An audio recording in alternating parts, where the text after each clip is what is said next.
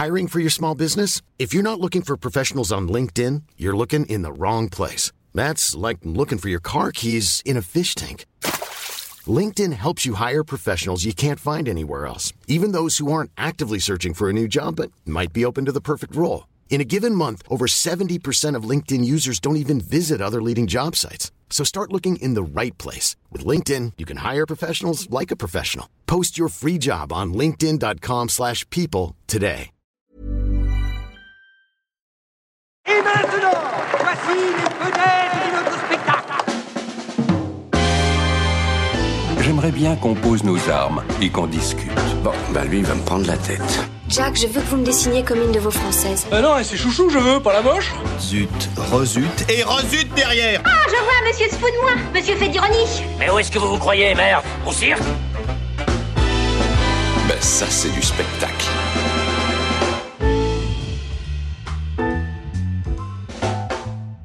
Vous aimez le cinéma, nous non plus. Bonjour, bonsoir à toutes et à tous. Je dois commencer par un mea culpa. Vous avez été plusieurs à vous plaindre la semaine dernière de nous entendre manger en enregistrant. Donc, et c'est vrai que c'est absolument exaspérant. Mais le bon que vous comprenez un truc, c'est qu'on enregistre ce podcast le soir. En dehors de l'heure du travail, c'est très tard. Moi, je m'éloigne de mon compagnon, qui parfois je rentre le soir, il me reconnaît plus. Et souvent, lorsque l'un d'entre nous, ça va être très tard, n'a pas vu un film, par exemple, Simon profite très rapidement pour aller prendre une douche avec de l'eau de pluie qui est recueillie dans le réservoir de la gouttière. 3 fois sur 4, on dort même ici, même le sol, dans cet appartement, sans meuble, parce que il est trop tard pour attraper le transport en commun et que vous n'avez pas assez d'argent pour nous payer un taxi. Donc, promis, nous ne mangerons plus au micro, mais vous aurez notre mort sur la conscience. Ça dépasse tout ce que j'ai pu imaginer.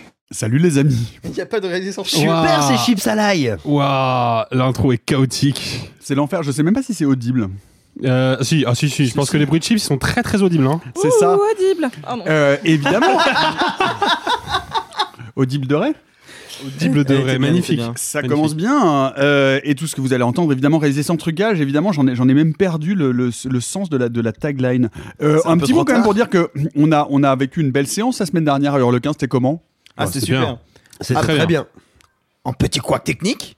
Il faut expliquer. Il s'est passé un truc, c'est-à-dire qu'à un moment donné, donc on a commencé, donc on a montré le film et puis on a commencé le podcast et là d'un seul coup, il y a eu un premier départ de feu et d'un seul coup, on s'est rendu compte que c'était des rayons laser qui étaient en train de détruire et de décoller la cabine jusqu'au moment où on s'est rendu compte qu'il y avait des portes d'autres dimensions qui arrivaient, qui ont pris les gens en otage. Heureusement, j'admire ta manière de voir le monde de cette manière-là. Non, ouais, bon bah Alexis dit, c'est pas ce qui s'est passé. C'est pas vraiment ce qui s'est passé. L'explication est un peu plus simple, c'est que j'ai oublié Drake. Au bout de 20 minutes, il y a un mec qui vient me voir. Parce qu'à un moment donné, dans ma version, il y avait quand même Capitaine Cryptozob qui arrivait. Non, ça c'est moi. Ah pardon. Le lendemain matin. Au bout de 20 minutes, c'est quand je te disais le croissant est cuit. Ah vache. Non, au bout de 20 minutes, il y a un mec qui vient me voir qui fait désolé mais je crois que ça enregistre pas depuis tout à l'heure. Et là je fais oh ya ya, il y a Nico qui me regarde de loin qui me fait oh ya ya, on a tous compris sauf Simon qui était en train de parler. Ah si, moi j'ai compris mais j'ai voulu meubler. Tu vois, c'est les aléas du direct. Moi j'étais dans surprise et je me disais là Alain Prost peut arriver en hélicoptère, je suis prêt. Donc on a décidé de ne pas sortir l'épisode puisque il n'existe pas mardi dernier, donc puisque on est vendredi au moment où vous écoutez. Mardi prochain en revanche sortira une version réenregistrée de cet épisode avec quand même les questions du public parce que vu qu'on s'en est rendu compte à mi-parcours, on a relancé l'enregistrement et donc on a toutes les questions du public, donc celles et ceux qui nous ont posé des questions vont s'entendre dans l'émission. Voilà. Et ce sera donc réalisé avec trucage. Ah bah là pour le coup beaucoup de trucage. Il y a mensonge complètement sur l'origine du produit. On va refaire un nouveau logo d'ailleurs, enfin on va tout rebrander. Et le podcast s'appellera Photos non contractuelles. Et c'est parti au programme cette semaine. Galère au Nicaragua, coup de cœur à Ponderosa, un coquillage dans le tiroir à chaussettes. Mais on commence par la bouillasse de la semaine, du super-héros à gogo, du numérique en veux-tu en voilà, des caméos méo par dizaines. C'est gros, c'est lourd, c'est indigeste, c'est laid, ça n'est pas Simon, c'est The Flash. Non, pardon, c'était hyper méchant, ça, c'est même pas écrit. C'était pas du tout écrit. Tu sais, maintenant, tu es en train de revendiquer, genre, j'ai l'inspiration, je n'ai pas besoin d'écrire des saloperies. Ok. Non, il y a vraiment, je vous assure, c'est pas sur mon conducteur, je sais pas qui a parlé à ma place. Cette personne devrait sortir de la pièce. Je t'aime, Simon.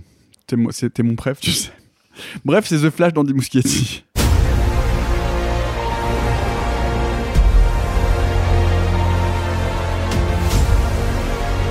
Je Je dois défaire ce que j'ai fait. Ce sont nos blessures qui font de nous ce qu'on est. On n'est pas censé revenir en arrière pour les guerriers. Ne laisse pas ce drame définir ta vie. The Flash d'Andy Muschietti avec beaucoup de monde, on a besoin de faire de la liste. Ezra Miller, Michael Keaton, Sacha Calais. Alors, est-ce que le DCverse bouge encore, Arthur ? Spoiler alerte, non. Hein. Non, pas vraiment. En fait, comment dire ? En fait, j'ai vu le film, moi, je sais pas si j'ai le droit de le dire, mais je l'ai vu un mois et demi avant Cannes parce que la Warner fait souvent ça, des petites projections tests pour voir. Donc moi, j'ai vu dans une version pas finie en me disant... ne juge pas trop le film, les effets spéciaux ne sont pas finis. Donc, je veux pas juger le film que j'ai vu. Mais c'est pas ce qui est marqué sur les affiches. Ne juge pas trop le film, les effets spéciaux ne sont pas finis. Non, en fait, le truc, c'est que moi, je l'ai vu à un moment où on commençait à avoir un vrai début de hype, mais le film n'était pas montré. Et moi, j'y allais à reculons. J'y allais à reculons déjà parce que je me fiche un petit peu du DCU malgré tout, hein. J'aime Marvel, j'aime les films de super-héros, j'aime le grand divertissement, mais j'avoue que le DCU m'a un peu perdu depuis quelques temps, malgré quelques petites sorties uniques, voilà. Et parce que au fond, moi, le personnage de Flash n'est pas un personnage qui m'attire beaucoup dans les films. J'aime beaucoup dans les comics Flashpoint, etc. Mais voilà. Et en fait, j'y vais et je trouve le film plutôt pas désagréable. Je trouve le film, et vous allez beaucoup revenir dessus, donc je vous le laisse, très laid visuellement, absolument hideux. Je parlais la semaine dernière, quand on parlait de la scène de Transformers de fin sur un terrain vague, neutre, que je trouvais ça très dommage, et ben c'est pareil pour The Flash.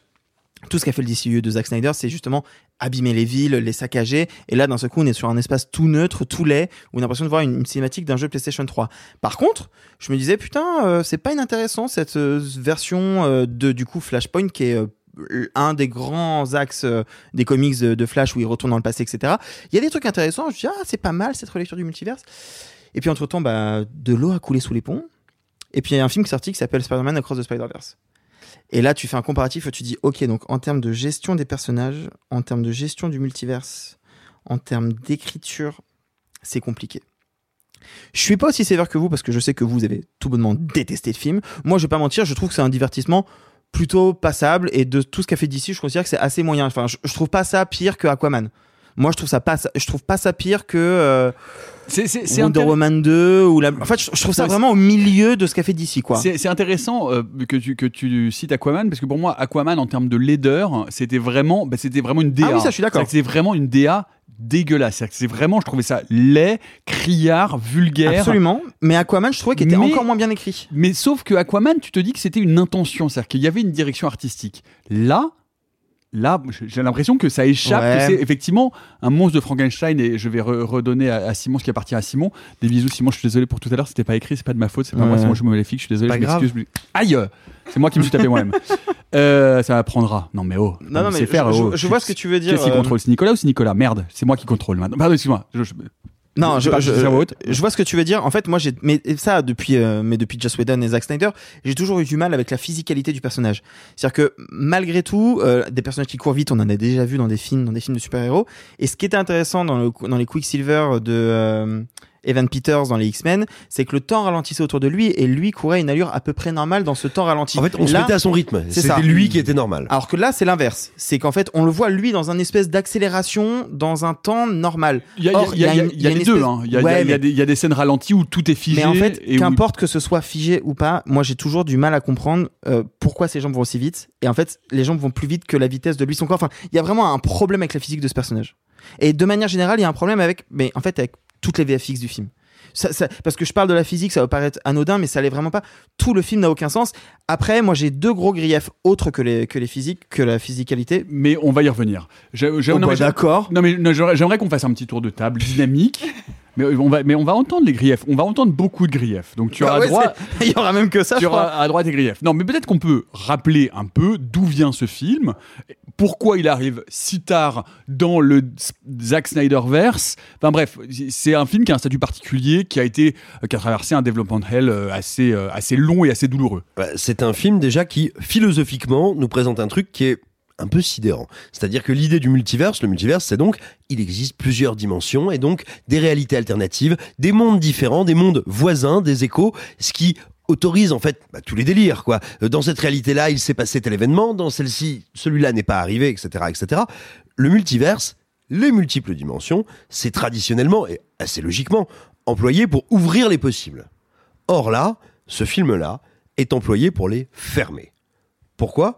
Parce que le film a été mis en chantier, lancé, alors ça faisait déjà un moment que ça travaillait d'ici, mais dans la continuité du Snyderverse. Sauf que le Snyderverse a explosé en vol, avec d'abord, non pas l'insuccès, mais la déception critique et au box-office du Batman v Superman. Alors, je précise, moi, qu'il y a un film que je trouve passionnant et que je trouve exceptionnel en version longue, mais qui s'est fait pulvériser à sa sortie, entraînant, on va dire une mutilation générale du Justice League de Zack Snyder, film qui n'a pas été achevé parce que du fait d'une tragédie personnelle, il a quitté le projet, il a été repris par Joss Whedon, c'était la pire chose qui pouvait arriver, etc., etc., etc. Et à la fin, on arrive en fait à un univers qui aura changé de braquet progressivement jusqu'à être officiellement rebooté suite au rachat de la Warner tout récent.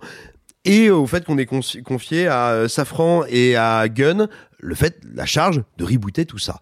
Et donc tout d'un coup... De prendre le contrôle du DCverse, ouais. Et donc de proposer une nouvelle version qui fonctionnerait mieux que celle qui avait été initiée par Zack Snyder. Absolument. Et donc on se retrouve dans une situation, il reste encore des films dont la production est lancée, notamment Aquaman 2 encore, qu'il faut bien achever. Et donc tout d'un coup, ce Flash qui devait ouvrir plein de possibilités est là pour en fermer et pour nous dire on en termine avec ces lignes narratives, ce qui est un peu une antithèse en termes de concept. En plus de ça, on a un comédien, Ezra Miller, qui entre le début du tournage et aujourd'hui... est apparu pour ce qu'il est, à savoir quelqu'un qui souffre de multiples pathologies psychiatriques, qui a agressé, attaqué pas mal de monde, et qui est encore, qui demeure néanmoins la star du projet. Projet dont on nous dit et dont on sent que les producteurs aujourd'hui essayent de vendre l'idée qu'il pourrait y avoir une suite. Donc on est dans un truc qui peut être très légitimement extrêmement malaisant. Et enfin, le film se place... théoriquement, dans la continuité du Snyder Cut, du travail de Zack Snyder, alors qu'en réalité, il est là pour le liquider, ce qui est encore une fois très très gênant. Et ajoutons à tout cela le fait que la production se dit, mais attendez, on a déjà dépensé des centaines de millions de dollars, on va pas en plus finir les effets spéciaux. Et donc vous avez un truc qui est un espèce de carpaccio de morceaux de films qui ne veulent pas s'entendre. Alors moi je pense qu'il faut voir le film, si vous êtes cinéphile, il faut voir le film pour voir à quel point Hollywood a dévissé en matière de production super-héroïque. Et ça va rester une date. Un peu comme le Snyder Cut, lui aussi, était une date qui marquait un petit peu l'état de déréliction de la production hollywoodienne. Là, on a encore passé un cran. On est encore allé plus loin. Ça, je trouve ça très intéressant. Après, oui, moi, j'ai eu l'impression de voir, la sextape de mes grands-parents qui aurait été filmée hier, sachant qu'ils sont morts il y a 10 ans. Je suis pas sûr de celle-là, non ? Si, bon, comme vous voulez. Un moment, faut qu'on laisse assumer ces vannes foireuses. C'est surtout que j'ai mis du temps à la comprendre, mais ok, ouais, c'est bon. Trop cérébral. Oh non. Contrairement à ce film qui qu'est-ce qu'on peut en dire ? Effectivement, l'image du monstre de Frankenstein est assez juste, c'est-à-dire que on sent que c'est un film qui est une sorte d'assemblage monstrueux qui tient par des fils extrêmement lâches et qui est ultra voyant et qui est surtout, et je crois qu'il faut qu'on adresse ce problème tout de suite, d'une laideur en termes d'effets spéciaux, ouais. Que moi quand je regardais ça je disais mais qui peut donner un green light dès le début, dès les premières minutes, et quand il commence à arriver dans la bulle qui permet de remonter le temps, où il est dans une sorte d'amphithéâtre d'effets spéciaux, c'est-à-dire genre à la limite, c'est pas ça moi qui me choque le plus. Il faut bien comprendre. Moi c'est pas ça qui me choque le plus. Pour les gens qui nous regardent, il faut bien comprendre que en termes de rendu visuel, on est au niveau de Sharktophion versus encéphalite, quoi. Mais non, mais c'est pas ça les pires scènes du film, c'est vraiment la bataille finale. Ah oui, c'est globalement. En fait, le truc c'est que déjà, moi je crois que c'est la première fois que ça m'arrive. J'ai du mal à décrire à quel point le film est moche. C'est-à-dire que vraiment, en fait, tu vois, par exemple, Aquaman, effectivement, c'est pas beau. Aquaman, c'est pas beau parce qu'il y a eu plein de décisions artistiques de la part de James Wan et de ses équipes créatives qui, en soi, sont techniquement la plupart du temps correctement foutu, mais c'est juste que une fois concrétisé à l'image, là d'un seul coup ça devient hideux parce que les couleurs sont trop criardes, parce qu'elles matchent pas les unes avec les autres, parce qu'il y a des parties pris insensées, comme le fait de faire de Dolph Lundgren un roux, ça n'a aucun sens. Oui, il y a plein de trucs qui fonctionnent pas. Les cheveux qui flottent, tout ça. Mais c'est pas mal exécuté. C'est pas mal exécuté, et sur le papier surtout c'est un concept intéressant. Tu vois qu'ils se sont quand même posé des questions de bon, on a un univers qui est quand même particulier, on va essayer de le rendre particulier à l'image, et ils se sont croûtés, c'est pas grave, ça arrive. Là, en fait, la laideur du film, elle est effectivement spectaculaire. Moi, je pense surtout qu'elle est problématique. Et pour ça, je vais faire une petite mise en situation. Imaginons, vous autres autour de la table, mais aussi celles et ceux qui nous écoutent, vous avez envie d'acheter un joli meuble pour mettre chez vous, et vous allez chez un artisan, un ébéniste, qui fabrique des meubles sur mesure, uniques pour vous. Évidemment, ça coûte un certain prix. Vous commandez votre meuble, l'artisan le fabrique, on l'envoie chez vous, il manque 2 pieds et une porte. Bon, bah, normalement, soit vous n'avez pas encore payé l'artisan, vous n'allez donc pas le payer, soit vous l'avez déjà payé, et normalement, vous avez des recours pour vous faire rembourser, vous pouvez même l'attaquer en justice, et vous aurez certainement gain de cause, puisqu'il ne vous a pas livré ce que vous aviez acheté. Là, on parle quand même d'un blockbuster qui coûte 200 patates, hein, 200 millions de dollars de budget. Vous payez votre place si vous faites partie des spectateurs qui se déplacent que quelques fois par mois pour aller au cinéma voir des gros divertissements et qui du coup n'ont pas de carte UGC limitée ou de carte pâtée parce qu'ils n'en ont pas besoin le reste du temps. Ou parce que vous vivez dans une ville où ça n'est pas possible. Exactement. Vous payez jusqu'à, parfois, si vous allez voir le film en Dolby Vision au Pâté Beaugrenelle, jusqu'à 25 balles le ticket pour un film qui effectivement est extrêmement moche, mais c'est pas ça le problème. Pour un film, et on l'a dit autour de cette table déjà, qui n'est pas terminé. Ça veut dire que The Flash, outre le fait que c'est effectivement le symptôme d'un système hollywoodien qui se casse la gueule et que le film est effectivement une horreur à regarder, c'est une escroquerie. Et j'en tiens pour preuve qu'il n'y a pas très longtemps, il nous avait teasé un film Bad Girl qui a été écrit, produit, tourné, monté, le film était terminé, prêt à être diffusé, en l'occurrence diffusé je crois sur HBO Max, pas en salle. Absolument. Le film n'est pas sorti, parce que Warner a décidé qu'en fait le film n'était pas montrable, qu'il n'était pas assez bon, ils l'ont pas sorti. Il y avait pas les mêmes enjeux. Non, c'est pire que ça. Il y avait pas les mêmes enjeux, le film coûtait déjà très très cher. Hein. Oui, mais non, ça n'a rien à voir. Non, c'est vrai, un film avec Ezra Miller qui est déjà un personnage qu'on a vu 3 fois, et un film sur The Flash, et un film sur Batgirl qui est un personnage qui est totalement inédit dans l'univers. Non, c'est pas la même démarche. Mais les enjeux économiques derrière sont pas les mêmes. Mais quoi qu'il en soit, c'est dégueu. Non, mais une précision qui n'est certainement pas une excuse du studio. Non, une précision. À ce moment-là, Warner a essuyé plusieurs échecs. Ils sont dans le rouge financièrement. Et en fait, fiscalement, aux États-Unis, les studios sont, je simplifie énormément, mais en gros, pour ceux qui nous, celles et ceux qui nous écoutent, les studios sont taxés en fonction de la quantité qu'ils produisent et surtout des budgets qu'ils produisent. Or, Warner, pour limiter la casse financièrement, décide d'annuler le film pour ne pas être taxé dessus. C'est okay. Parce que le film n'était pas montrable. Non, mais ce que je veux dire, c'est que c'est le... enfin, si ça avait été un chef-d'œuvre, ils auraient tenté Warner le truc. Disney vient d'annuler la moitié de retirer la moitié de ses séries Marvel de son slate. Mais ce que je veux dire, c'est que c'est pas la question. Ce que je veux dire, c'est que là où le film de Flash est pour moi authentiquement une escroquerie, c'est que aujourd'hui, avec les plateformes de streaming et le fait qu'un film, entre le moment où il est validé et le moment où il sort, peut être réorienté de la salle vers les plateformes ou des plateformes vers la salle, Warner aurait très bien pu se dire bon là en fait le film ça va pas, il est pas fini, il est pas montrable, donc soit on le tège sur une plateforme en catimini, soit on le sort pas. Le fait est qu'ils l'ont sorti et qu'à cet instant-là, pour moi, ça devient scandaleux. C'est pas normal, en tant que spectateur, de payer ton ticket sans aucune possibilité de te faire rembourser pour voir un film qui n'est pas terminé. Et je vous donnerai des exemples un peu plus tard sur pourquoi le film est authentiquement pas terminé, parce que c'est pas une opinion subjective. C'est pas juste moi qui réagis à la laideur du film, c'est que objectivement, il est pas fini. Sophie. Bah, en fait, moi, ce que j'attends de ce film, c'est la série qu'il y aura dessus. Genre comme Feud ou autre sur les films monstrueux, les films à scandale. Parce que vous pouvez le voir en allant sur Wikipédia, il y a eu 25 scénaristes sur ce film. Et notamment le duo qu'on adore qui est à l'origine de Game Night ou de Donjons et Dragons, qui sont encore crédités au générique du film. Mais en fait, il y en a eu plein d'autres. Et puis, il y a eu un nombre de personnes qui ont refusé le film, Zemeckis et autres à la réal. Il y a même Ben Affleck qui a dit non à la réalisation. Et pour moi, c'est un... De ouf.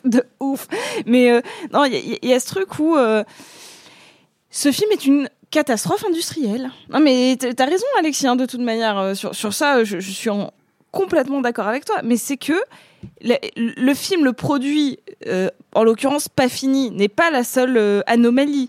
Les conditions de production sont complètement... out of this world. Enfin, on a l'habitude d'avoir eu des trucs qui ont été modifiés pendant le Covid, des réécritures, des reprogrammations, des annulations.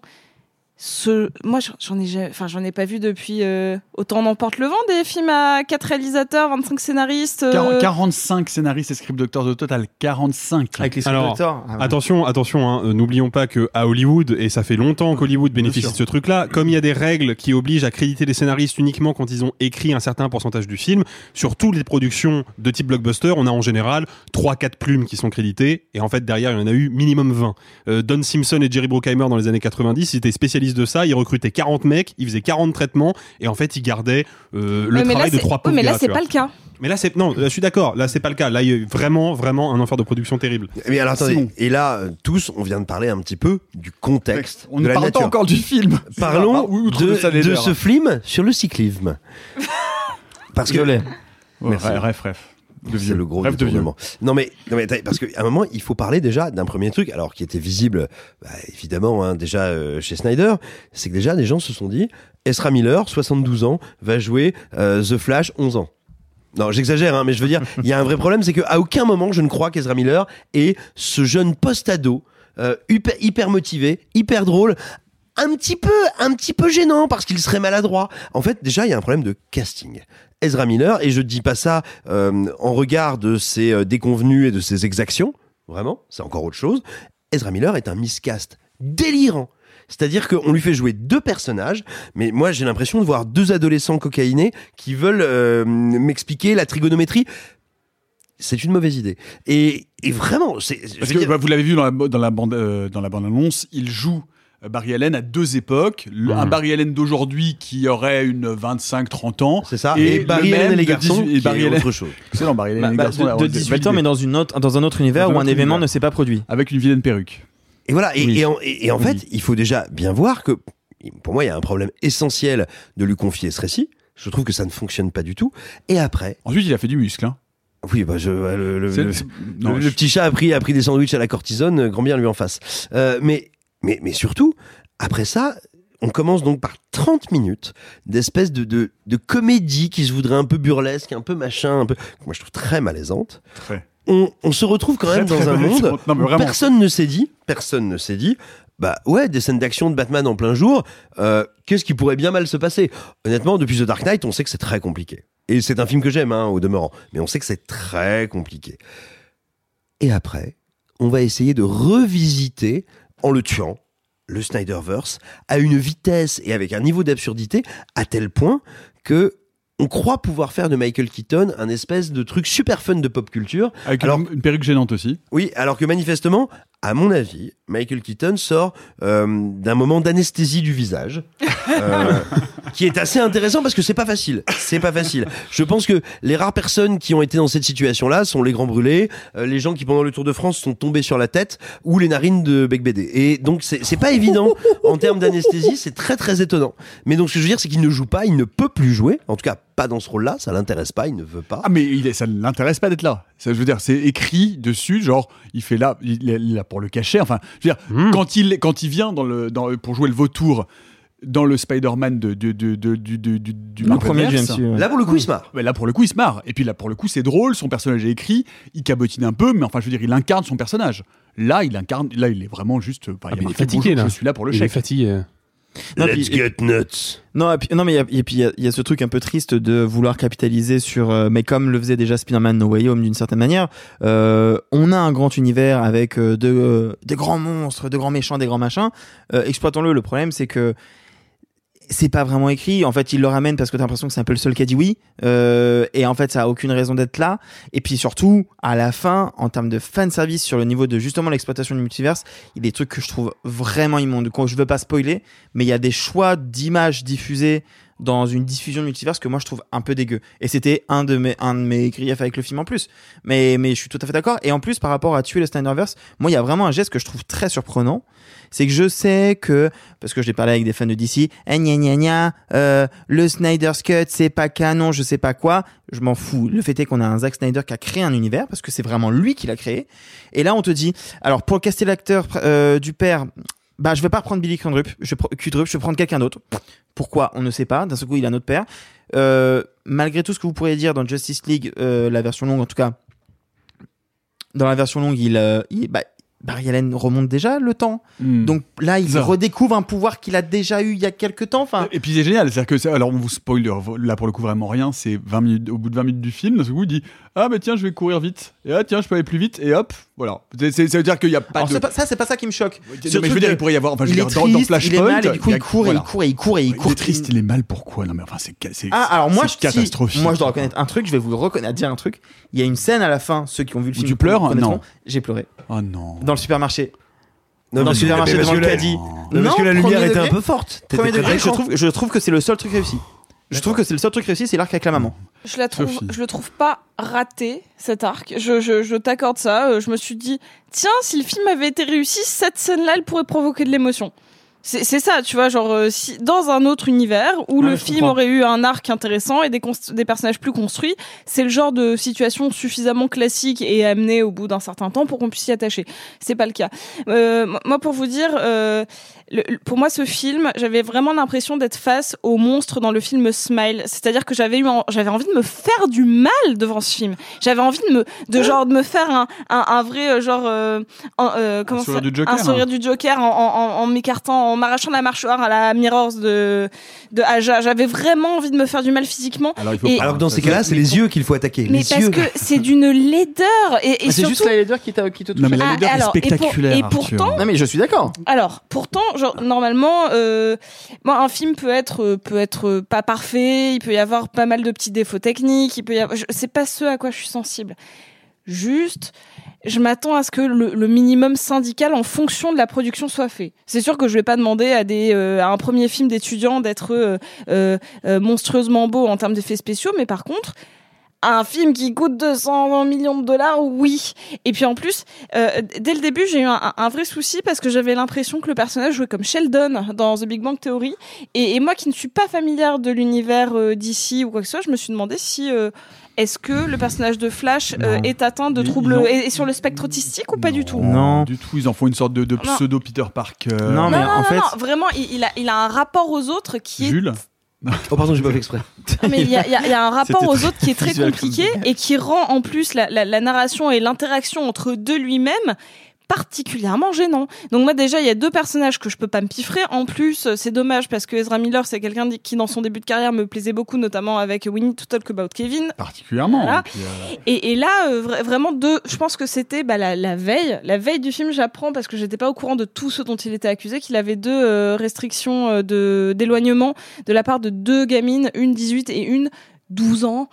Genre vraiment, on en est là. Donc déjà... il a vrillé sévère. Non, il a vrillé complètement. Mais donc, quand tu vas voir ça et que tu vois un personnage qui... C'est un vrai problème. Ouais, je veux dire, même de sortir le film dans ces conditions-là, franchement. Bien sûr. Il a raison. Et donc, qu'on le veuille ou non, moi, c'est un film où on me force à avoir de l'empathie pour un mec pour qui j'ai pas du tout envie d'en avoir. Donc déjà qu'on s'était fardé le Maïwen pas longtemps avant, là, ça fait beaucoup de personnes à devoir supporter visuellement. Et puis... narrativement, c'est une catastrophe. C'est-à-dire qu'il y a plein de moments, je me tournais vers Alexis, je faisais « ça, c'est incohérent.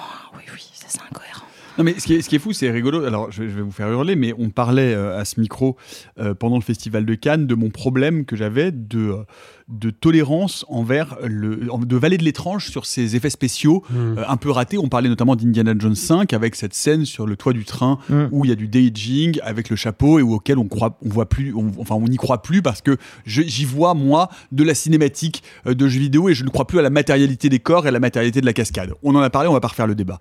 Là, c'est sidérant parce que c'est ça, puissance 10 000. Mais ça va jusque dans la cape de Batman, dans la cape numérique qui est, tu te regardes, tu dis, mais les gars, mais comment? Enfin, je veux dire, que les visages soient hideux, vous les ayez laissés passer dans un délire de se dire oui, mais c'est l'amphithéâtre du temps, donc les visages sont un peu sketchy parce qu'on est dans une zone. Bon, c'est hideux, mais éventuellement, je veux bien le comprendre narrativement. Mais enfin, je veux dire, les effets spéciaux sont ratés au point tel que le casque de Zod, enfin, tout est dégueulasse. C'est le casque de Zod. Ça, c'est fou. Il y a un moment où je n'arrivais pas à savoir ce qui était vrai de ce qui ne l'était pas, tellement c'était les... Genre, à un moment, au tout début, il y a un Batman qui est vraisemblablement, avant qu'on le voit, Ben Affleck. Enfin, il n'y a pas trop de... En tout cas, le menton... La scène de poursuite sur l'autoroute. Voilà, la scène de pont. Et vraiment, pareil, parce que j'ai beaucoup emmerdé Alexis, je me tourne vers lui, je fais le Batman là, il est en CGI, il n'y a pas un acteur qui joue vraiment dedans. Hein. Genre son menton semblait faux. Non, mais il n'y a personne qui joue vraiment dans Ben Affleck. Hein. Mais non, mais c'est ce que je disais. Peut-être déjà Jennifer Lopez. C'est déjà... failli la faire. Ouais, c'est déjà ce que je disais sur Transformers la semaine dernière. La volonté d'utiliser des terrains neutres, c'est justement parce que tu fais tout en numérique. Je pense qu'il n'y a personne qui joue. Et c'est la même chose que ce que je dis sur Transformers. Quand on regarde les premiers Transformers, les effets spéciaux sont beaux, les nouveaux, c'est pas beau. Là, pareil, tu regardes Zod, et pourtant, je suis pas un grand fan de Man of Steel. Zod dans Man of Steel, c'est quand même autre chose, hein. Visuellement, c'est quand même autre chose, hein. Mais c'est dingue de se dire qu'après 20 ans où on s'est foutu de la gueule de Marvel en disant, putain, les Captain Bricorama et les scènes de baston sur les parkings d'entreprise ou dans les aéroports, vous pourriez faire un petit effort quand même, parce que de revenir au grandiose, au spectaculaire, au paysage, etc. Là, les mecs, sont, vraiment, c'est balèque. C'est-à-dire qu'on est le cran d'après Infinity Wars, on est dans le désert, au milieu de rien, c'est jaune, bleu, il n'y a plus rien.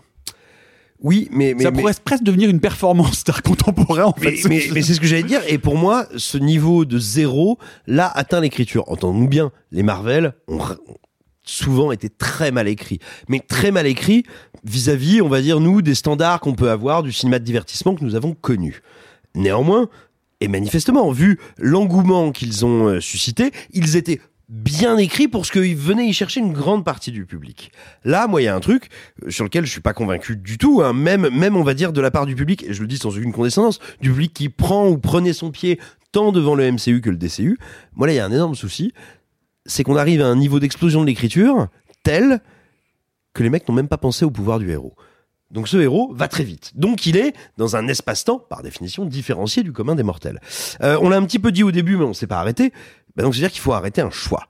Est-ce qu'on sera du point de vue des mortels et on a un héros très rapide, ou est-ce qu'on sera du point de vue de ce héros qui, à un moment, voit le monde autour de lui comme très lent? Les deux sont valides. Et il y a 15 000 concepts et 15 000 idées géniales à faire d'un point de vue et de l'autre. Le film ne choisit jamais. Ça, c'est un signe quand même, en termes d'écriture, en termes d'absence de point de vue. Le film ne choisit jamais si c'est un homme tellement rapide que le monde lui semble lent, ou si c'est un homme que nous ne pouvons pas percevoir. Et dans quoi ça se traduit ? Et ben là, on revient à ces effets spéciaux dégueulasses. Dans ses jambes. Oui, c'est ça, c'est ce que je disais. Dans ses jambes, qui, c'est pour ça que je te disais, oui, c'est un peu ce que tu as abordé. C'est-à-dire que concrètement, c'est Tom Hanks au début de Forrest Gump qui a pris beaucoup de LSD. Et c'est très laid.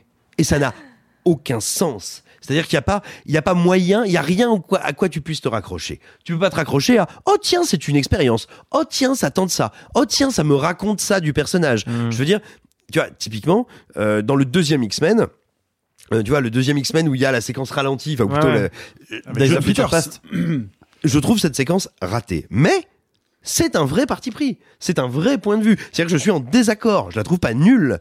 Je la trouve ratée. Et ça m'intéresse de me demander pourquoi. Mais c'est un vrai choix. C'est une vraie scène. Ici, il y a, en fait, soit une surabondance de choix, soit une absence de choix. Mais ça donne un néant narratif, visuel et technique qui est incroyable. Les bébés qui tombent sans déconner. J'y ai pensé. Là, il y a Alexis qui vient de me demander un peu, genre, ça va. Et en fait, vraiment, c'est juste, j'ai repensé au bébé qui tombe et j'ai vraiment tout mon visage qui est tombé aussi, genre. Non, mais ce qui est ouf, c'est que le générique de fin, sans rien vous spoiler, c'est reprend cette scène qui est quand même vraiment une calamité de laideur. Avec le chien. Avec le chien en numérique, au ralenti. Mais enfin. Mais il n'y a personne personne. Je démissionne. Je démissionne. Surtout, il y a un truc. Celles et ceux qui n'ont pas encore vu le film et qui essaient de se représenter à quoi il ressemble, parce que c'est pas évident, je trouve, de se le représenter quand on l'a pas vraiment vu, quoi. Mais il ressemble à ses affiches, en vrai. Bah, en vrai, oui, mais les affiches ont au moins le mérite d'être finalisées. Disons qu'elles sont, elles sont pas floues. Voilà. Et de représenter des vrais acteurs. Et donc pas des versions numériques. Ça, à la limite, en fait, si tu veux, la question de poser la limite de ce qui peut être représentant numérique ou de ce qui ne l'est pas, c'est effectivement une question qui est importante, et on en a débattu beaucoup autour de cette table, notamment avec Avatar 2. Et pourquoi je prends l'exemple d'Avatar 2 ? Parce que c'est une esthétique, un parti pris radical auquel on peut être totalement hermétique, mais si on essaie d'être un tout petit peu objectif et de s'arrêter 2 secondes sur l'accomplissement technique d'Avatar 2, c'est-à-dire vraiment juste l'objet technique, technologique qui est Avatar 2, Avatar 2 en termes d'utilisation de la modélisation 3D, mais une distance colossale avec l'industrie du jeu vidéo, qui est aujourd'hui l'industrie qui maîtrise le mieux ces technologies-là.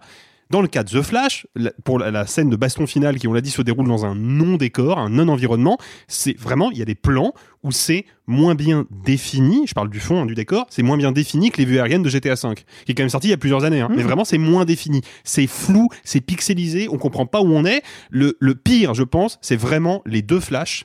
Il y a plein de moments, parce qu'évidemment ils ont tourné avec une doublure parce que c'était plus facile, et ils ont mis le visage d'Ezra Miller par-dessus la doublure, en tout cas sur la plupart des plans, sauf qu'il y a des moments où juste l'effet ne fonctionne pas, il aurait dû être recalibré, il aurait dû être refait, ils ont clairement pas eu le temps, et donc on a parfois, sur la doublure numérique, le visage d'Ezra Miller qui se met à bouger tout seul, comme si la peau bougeait sur le crâne. Non, on a vraiment l'impression qu'ils ont allé tuer son frère jumeau, ils ont collé la tête sur sa grand-mère et elle court.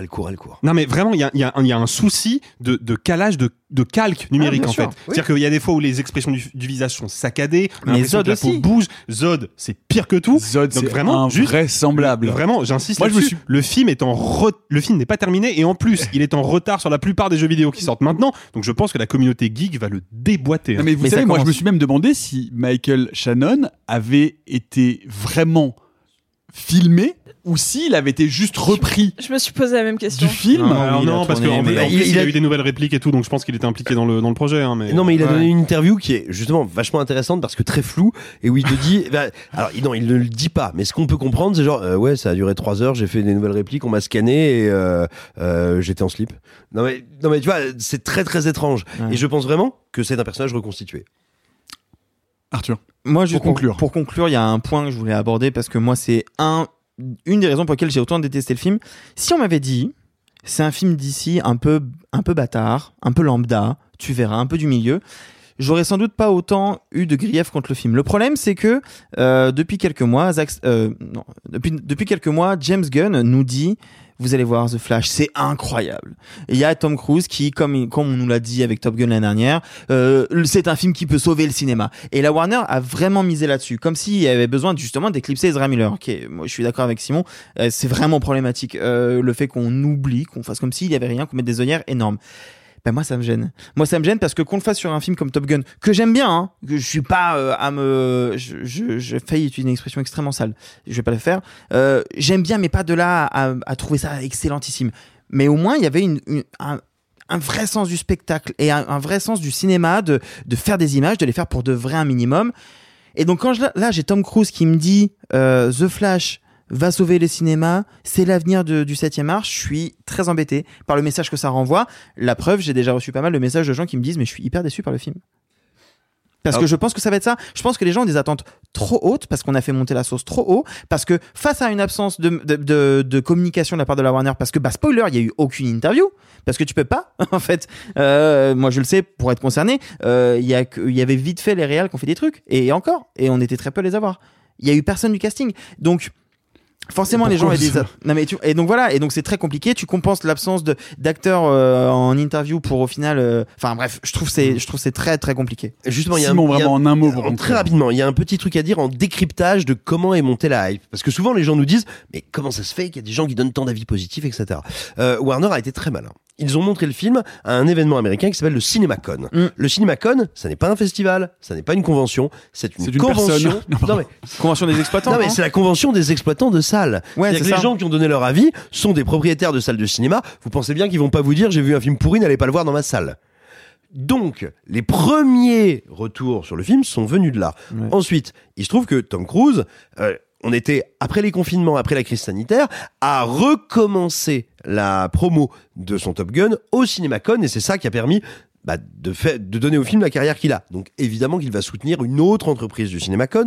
Et ensuite, enfin, Stephen King.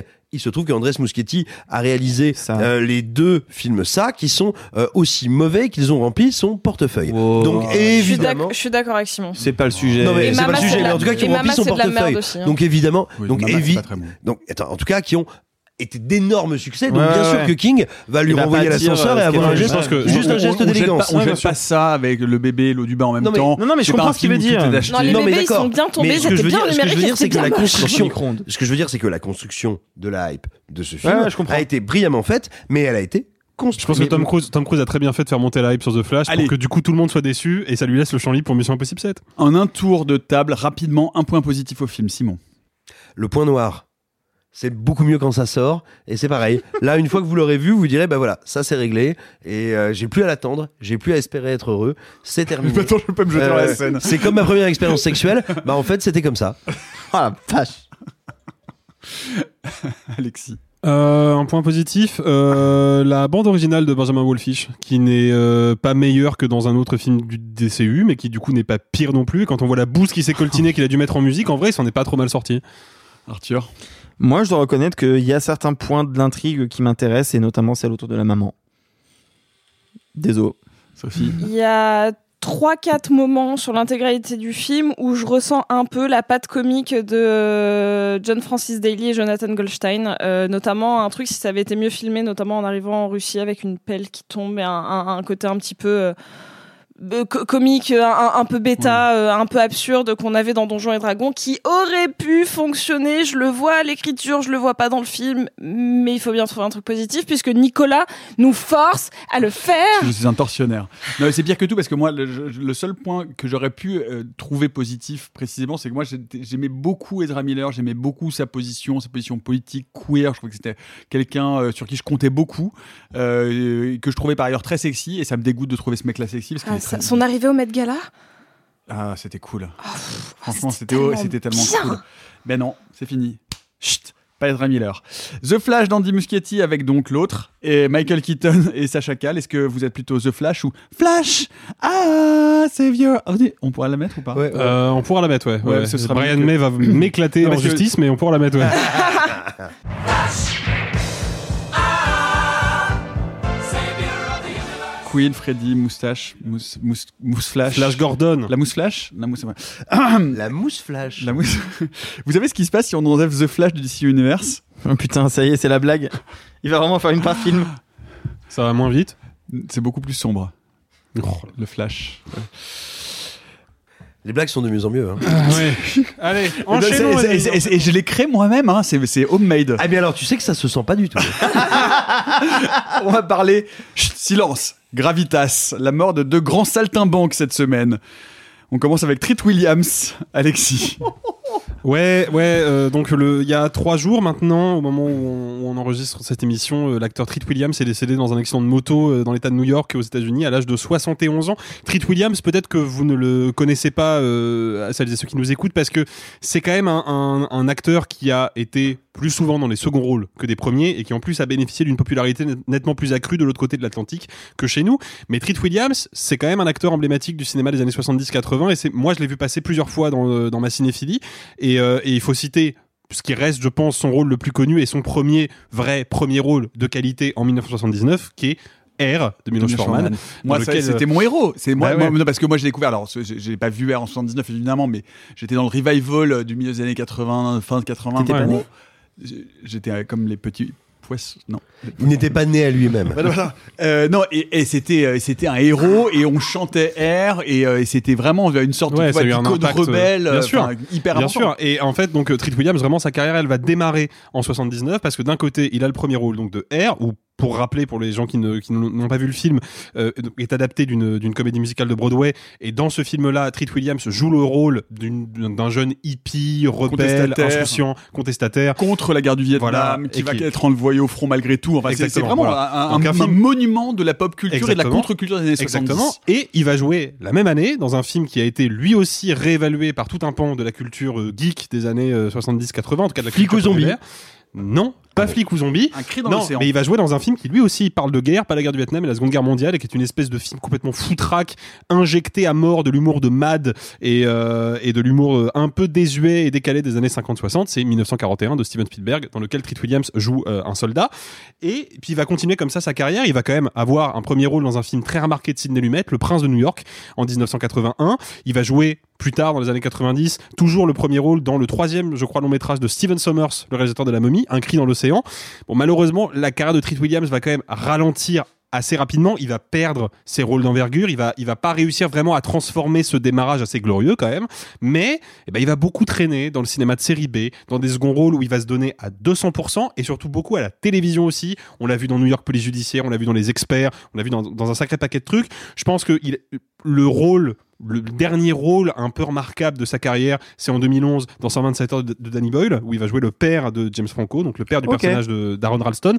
Et puis bon bah la carrière de Treat Williams va aller petit à petit en se ralentissant, mais il a réussi, et je pense que c'est dû à sa bonhomie et à son énergie, il a réussi à conserver une vraie popularité, et c'était assez dingue de voir le jour de sa mort à quel point les Américains sur les réseaux sociaux étaient bouleversés par sa disparition, alors qu'encore une fois c'est pas un acteur de premier plan, et contrairement à ce qu'on a pu lire dans pas mal de nécrologies qui vont un peu à l'emporte-pièce, c'est pas une star de cinéma, c'est pas Clark Gable, c'est pas Marilyn Monroe, c'est un acteur remarquable qui a fait des films remarquables mais qui n'est pas une star, c'est pas quelqu'un qui déboule sur un tapis rouge et qui fait s'évanouir tout le monde. Oui, mais qui avait touché les gens et auquel les gens s'identifiaient énormément en réalité. Oui, et depuis Hair, très fort. Enfin, faut rappeler que Hair à Broadway, c'est la première fois qu'il y a des acteurs, peut-être la première fois, j'exagère peut-être, mais en tout cas, c'est pour le grand public des acteurs nus sur scène qui viennent et qui dénoncent vraiment, enfin, dans plein les années Nixon, la guerre du Vietnam, les conséquences de la guerre du Vietnam. C'est une magnifique pièce musicale. Enfin, si vous connaissez pas la bande originale de Hair, elle est absolument incroyable. This is the Time of Aquarius. Enfin, moi vraiment pour le coup c'est vraiment mon adolescence, donc moi c'était vraiment un héros et que j'ai redécouvert, et c'est un film qu'il faudrait que je revaloriserai peut-être un jour, Un cri dans l'océan, qui est pas du tout un mauvais film de monstre marin, c'est une série B super cool, il faut revaloriser de toute urgence le début de carrière de Steven Sommers, hein, c'est un quasi sans faute, hein. Alors non seulement, et puis encore une fois, et vraiment en plus je le dis pas du tout avec du second degré, mais Treat Williams a toujours su dans quelle série B allait se fourrer, et Flic ou Zombie, c'est super cool. Dead Heat en anglais. Ah mais tu trollais pas, c'était un vrai truc. Je trollais pas du tout. Ah je pensais que tu vraiment t'essayais de faire chier. Et attention, ça n'est non pas du tout, et ça n'est absolument pas, je veux dire, une biographie de David Dufresne. C'est vraiment un film. Non, puis je sais pas. Blague à part, si vous n'avez pas vu 1941, outre le fait que Treat Williams est très drôle dedans, et c'est quand même pas évident d'être drôle dans un film qui compte à son casting d'Anne Aykroyd et John Belushi, mais vraiment il faut voir 1941, c'est pas un film parfait, mais c'est la seule fois de votre vie où vous pourrez voir Steven Spielberg en descente de colle, donc vraiment il faut absolument le voir, ce film là quoi. Et je vous disais, deux grands saltimbanques nous ont quittés cette semaine. Autre disparition, celle d'un grand clown, mais alors plutôt genre Art le clown, hein. Bah, c'est Il Cavaliere. Ouais, c'est ça. Ah, c'est en fait, imaginez Bernard Tapie, mais qui a réussi sa mission parmi nous. Je parle évidemment de l'abominable Homme des Neiges. Non, pas du tout. Je parle de la star du Boonga Boonga. Non, pas du tout. Je parle d'un des plus corrompus homme politique d'Italie. Non, bien sûr que non. Je parle d'un des rares hommes politiques italiens qui a été introduit dans le milieu. Non, bien sûr. Un néofasciste éventuellement, on peut le dire, néofasciste. Oui. Non, je parle de celui qui a fait revenir officiellement les fascistes dans pouvoir, le jeu politique. Mais non, en fait non. Je vous parle de Silvio Berlusconi, l'homme qui a réussi à détruire la culture italienne. Parce que effectivement, moi je n'ai pas grand chose à vous dire, ou en tout cas je n'ai pas grande légitimité pour vous causer des ravages économiques, des ravages industriels, et encore une fois des ravages, on va dire, légaux, corrupteurs et sexuels qui ont émaillé sa triste carrière. Non, par contre, il y a bien un domaine qui nous touche un petit peu, c'est la culture. Il se trouve que Silvio Berlusconi, certes pas tout seul, mais néanmoins de son fait et porté par sa propre volonté, est celui qui aura détruit, libéralisé la culture italienne, celle du cinéma. Si aujourd'hui le cinéma italien est une ruine en termes de production, si aujourd'hui qui est en train de renaître doucement, pas du tout. Non, pas par rapport au niveau de Cinecittà. Non, parce qu'il renaît notamment grâce à des coproductions françaises, donc ça n'est pas du cinéma italien. Non mais on va pas faire le débat sur le cinéma italien. Non mais justement, il n'y a pas de débat. Il y a des auteurs italiens qui renaissent. Ils ne renaissent pas du fait du cinéma italien. C'est quand même notable. Les cinémas, les salles italiennes sont celles qui en Europe vivent le plus mal l'après-crise sanitaire. Elles sont en train de fermer. Ils vont probablement perdre la moitié de leurs salles de cinéma. C'est dramatique. C'est du fait de la libéralisation à outrance, de la destruction de tous les systèmes de protection. Pourquoi ? Parce que ce qui a émaillé la carrière de Silvio Berlusconi tout au long de sa carrière tant politique qu'industrielle et économique, c'est, de par, on va dire, l'interconnexion entre l'économique et le politique, de faire des lois à sa mesure. Et donc, tout simplement, au fur et à mesure de sa carrière, il aura travaillé à détruire les secteurs qui pouvaient lui faire concurrence. Immense économiquement, hein, immense investisseur dans la télévision, il aura travaillé à ce que les cinémas soient de plus en plus faibles, vulnérables. Eh bien, tout simplement, aujourd'hui, les cinémas ne peuvent plus se retourner, sont en train de fermer en chaîne en Italie, et on ne parle pas que des cinémas. Si vous aimez un peu l'Italie, si vous avez la chance d'y être allé, et d'y aller encore, c'est un pays où la corruption est visible. C'est un pays où la corruption est telle que les monuments historiques, les grands monuments à visiter sont en train de tomber en ruine, sont en train de pourrir sur pied, parce que tout ce qui peut ressembler à de l'action publique est capté et a été, on va dire, industrialisé dans sa captation à l'époque Berlusconi. C'est la culture qui a été détruite le plus profondément.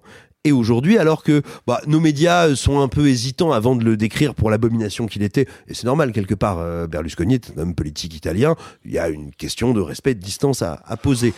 Pas nécessairement. Hein. Non, mais en tout cas, qui doit se poser dans les rédactions. Je veux dire, elle se pose, on y répond comme on veut. On peut décrire aussi ce qu'est sa carrière. C'est ce que je viens de faire. Mais je veux dire, quelle que soit la réponse qu'on y apporte, elle se pose. En revanche, il est notable, et il est notablement inquiétant, que l'Italie lui réserve des hommages délirants, national, alors qu'il a détruit le système politique, détruit le système économique et surtout détruit une culture qui était, on parle quand même de l'Italie, la culture classique peut-être la plus importante d'Europe et la culture contemporaine au moment de sa destruction, la plus riche, la plus vivace, la plus immense d'Europe. C'est ça qu'on doit à Berlusconi, c'est la mort d'un pays, c'est la mort d'une âme gigantesque et fondamentale en Europe, voilà. Écoutez, il est mort, on prendra 2 fois des spaghettis. 5 Yula 5, comme on voudrait le dire en hommage à donc ce slogan qui était un véritable slogan de la 5e chaîne berlusconienne telle qu'elle a existé une dizaine d'années, je crois. Un tout petit peu moins d'une dizaine d'années qu'il présentait lui-même comme la chaîne Beaujolais. Tous ceux qui ont bu du Beaujolais nouveau lui seront reconnaissants.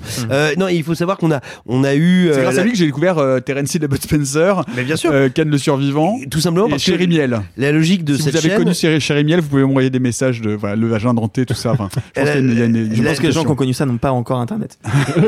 C'est Gonagai qui est le créateur de Goldorak, Devilman. La logique de cette chaîne était celle qu'on a redécouvert après, notamment via la TNT, à savoir acheter des fonds de catalogue pas cher, dans lesquels il pouvait y avoir de temps en temps des créations intéressantes néanmoins.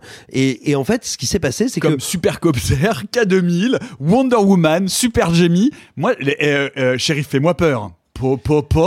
Et donc super enfant. Ah non, mais j'ai été biberonné à ça. Hein.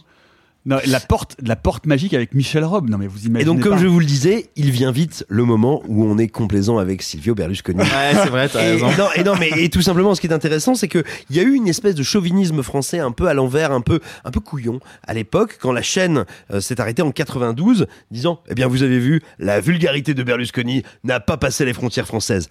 Mais au contraire, si la chaîne s'est cassée la gueule, c'est parce que ses recettes ont été immédiatement digérées par les chaînes françaises qui lui ont fait du coup concurrence. Et en fait, il a réussi à amener un petit bubon bien crado, bien dégueulasse, y compris chez nous, qui continue de se développer. Et voilà, l'héritage de Berlusconi, c'est le père spirituel de Trump qui ressemblerait à une espèce de bouteille de champagne tiède. Peut-être que ce qu'on peut dire, c'est que pour les gens qui connaissent pas bien le personnage ou qui seraient intéressés d'en savoir plus, il y a eu des films et des biopics sur lui. Moi, je pense à Silvio et les autres de Paolo Sorrentino, mais il y a aussi une mini-série. Bah en fait, Silvio et les autres, c'est un montage cinéma de sa mini-série. Ah d'accord, ok. Qui est plus intéressante, même si qui est sorti en France en un seul film, quoi. Oui, en un seul film, mais très long, de 3 heures. De 3 heures. Voilà. Oui, c'est une mini-série de 5-6 heures à la base. Le cinéma le passait en 2 fois. Oui. Oui, mais parce qu'à la base, c'est une mini-série de 5-6 heures qui est plus intéressante que le film parce que le film peut donner l'impression qu'on a un peu d'empathie pour Silvio. Alors qu'en fait, non. Tout simplement, imagine un cinéaste en Italie qui fait une mini-série sur Berlusconi, c'est quand même pour raconter... forcément, si tu veux, si tu es un cinéaste italien, tu as souffert de ce qu'il a fait. Il a détruit ton système d'expression, il a détruit... Encore une fois, faut pas oublier, le cinéma italien, jusqu'à la fin des années 70, c'est un des plus grands cinémas au monde. Le type, parce qu'il voulait que sa chaîne, la Rai, puisse gagner. Pas la Rai, la Rai, c'était la Rai, c'était la Rai, c'est la Cinque aussi. Oui, la Cinque, bien sûr. Oui, bien sûr. La Rai, c'est la télévision publique, au contraire. C'est ce qu'on appelait la Mama Rai, la Maman Rai. Oui, pour faire en sorte de gagner plein de pognon avec sa chaîne. Et non pas la Ricasa. Rail, n'est-ce pas ? Et donc pour gagner plein de pognon, va détruire le cinéma local, lui permettre d'acheter plein de productions étrangères, notamment américaines, et littéralement, le type a réussi à lui seul à détruire le plus grand cinéma au monde. C'est dit, et on en a beaucoup parlé, mais je pense qu'effectivement, c'était important de le voir sous cet angle-là. Et merde, il fallait annoncer « L'actualité va te faire foutre !» On repasse aux sorties de la semaine avec deux films français, l'un de Claire Denis, et il en est d'ailleurs de Claire Denis comme de la pizza jambon ananas rhubarbe moule roquefort, soit on aime, soit on n'aime pas. Le nouveau film, bon, c'est pas terrible, je suis pas hyper inspiré, parce qu'il y a des films formidables de Claire Denis, Trouble Everyday, Beau Travail, Néette et Bonnie.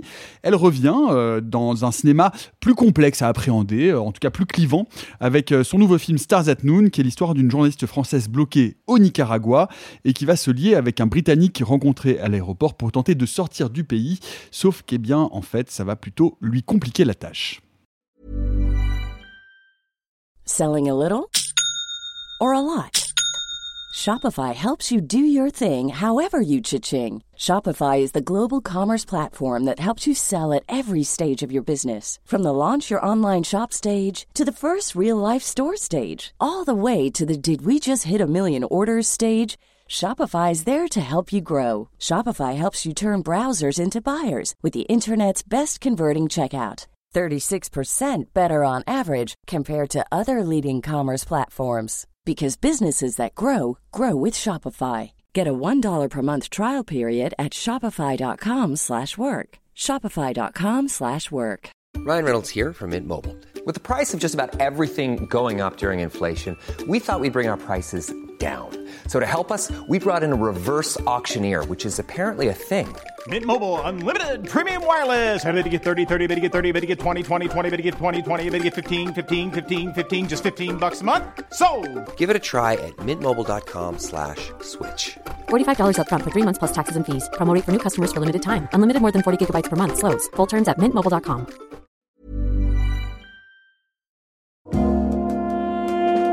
Where are you from? I'm an American journalist. I'm going home tomorrow. And what about you? I'm here alone. We have 45 minutes till the bar closes. Long enough to get swacked. Should we meet again? Again and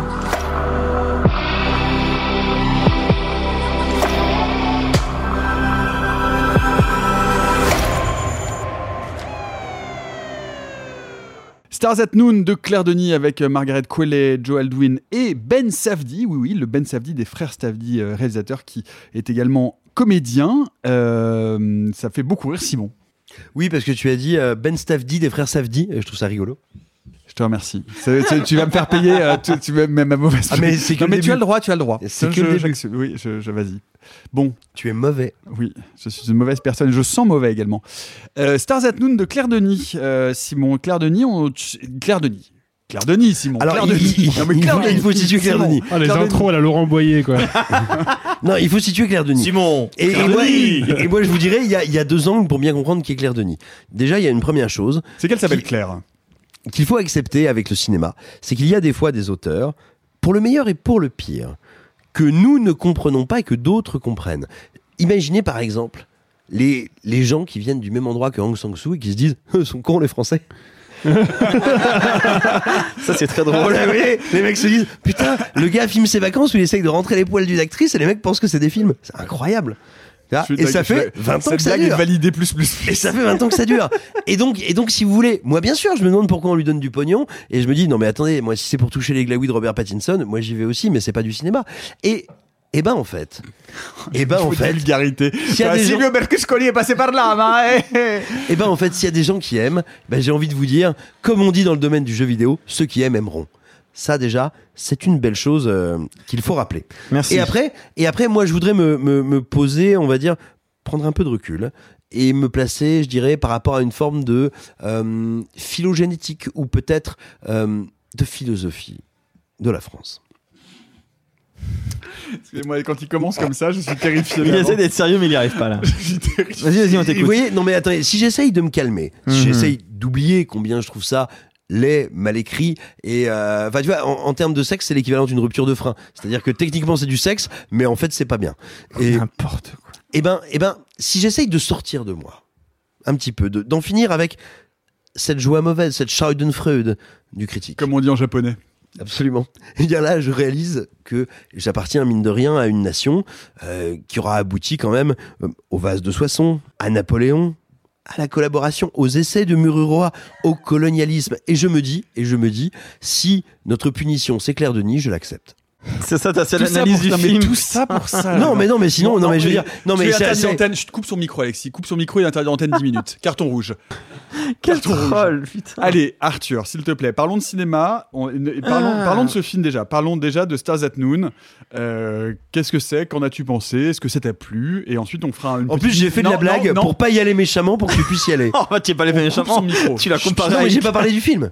Allez, Arthur. Déjà, on vous doit un souci de transparence.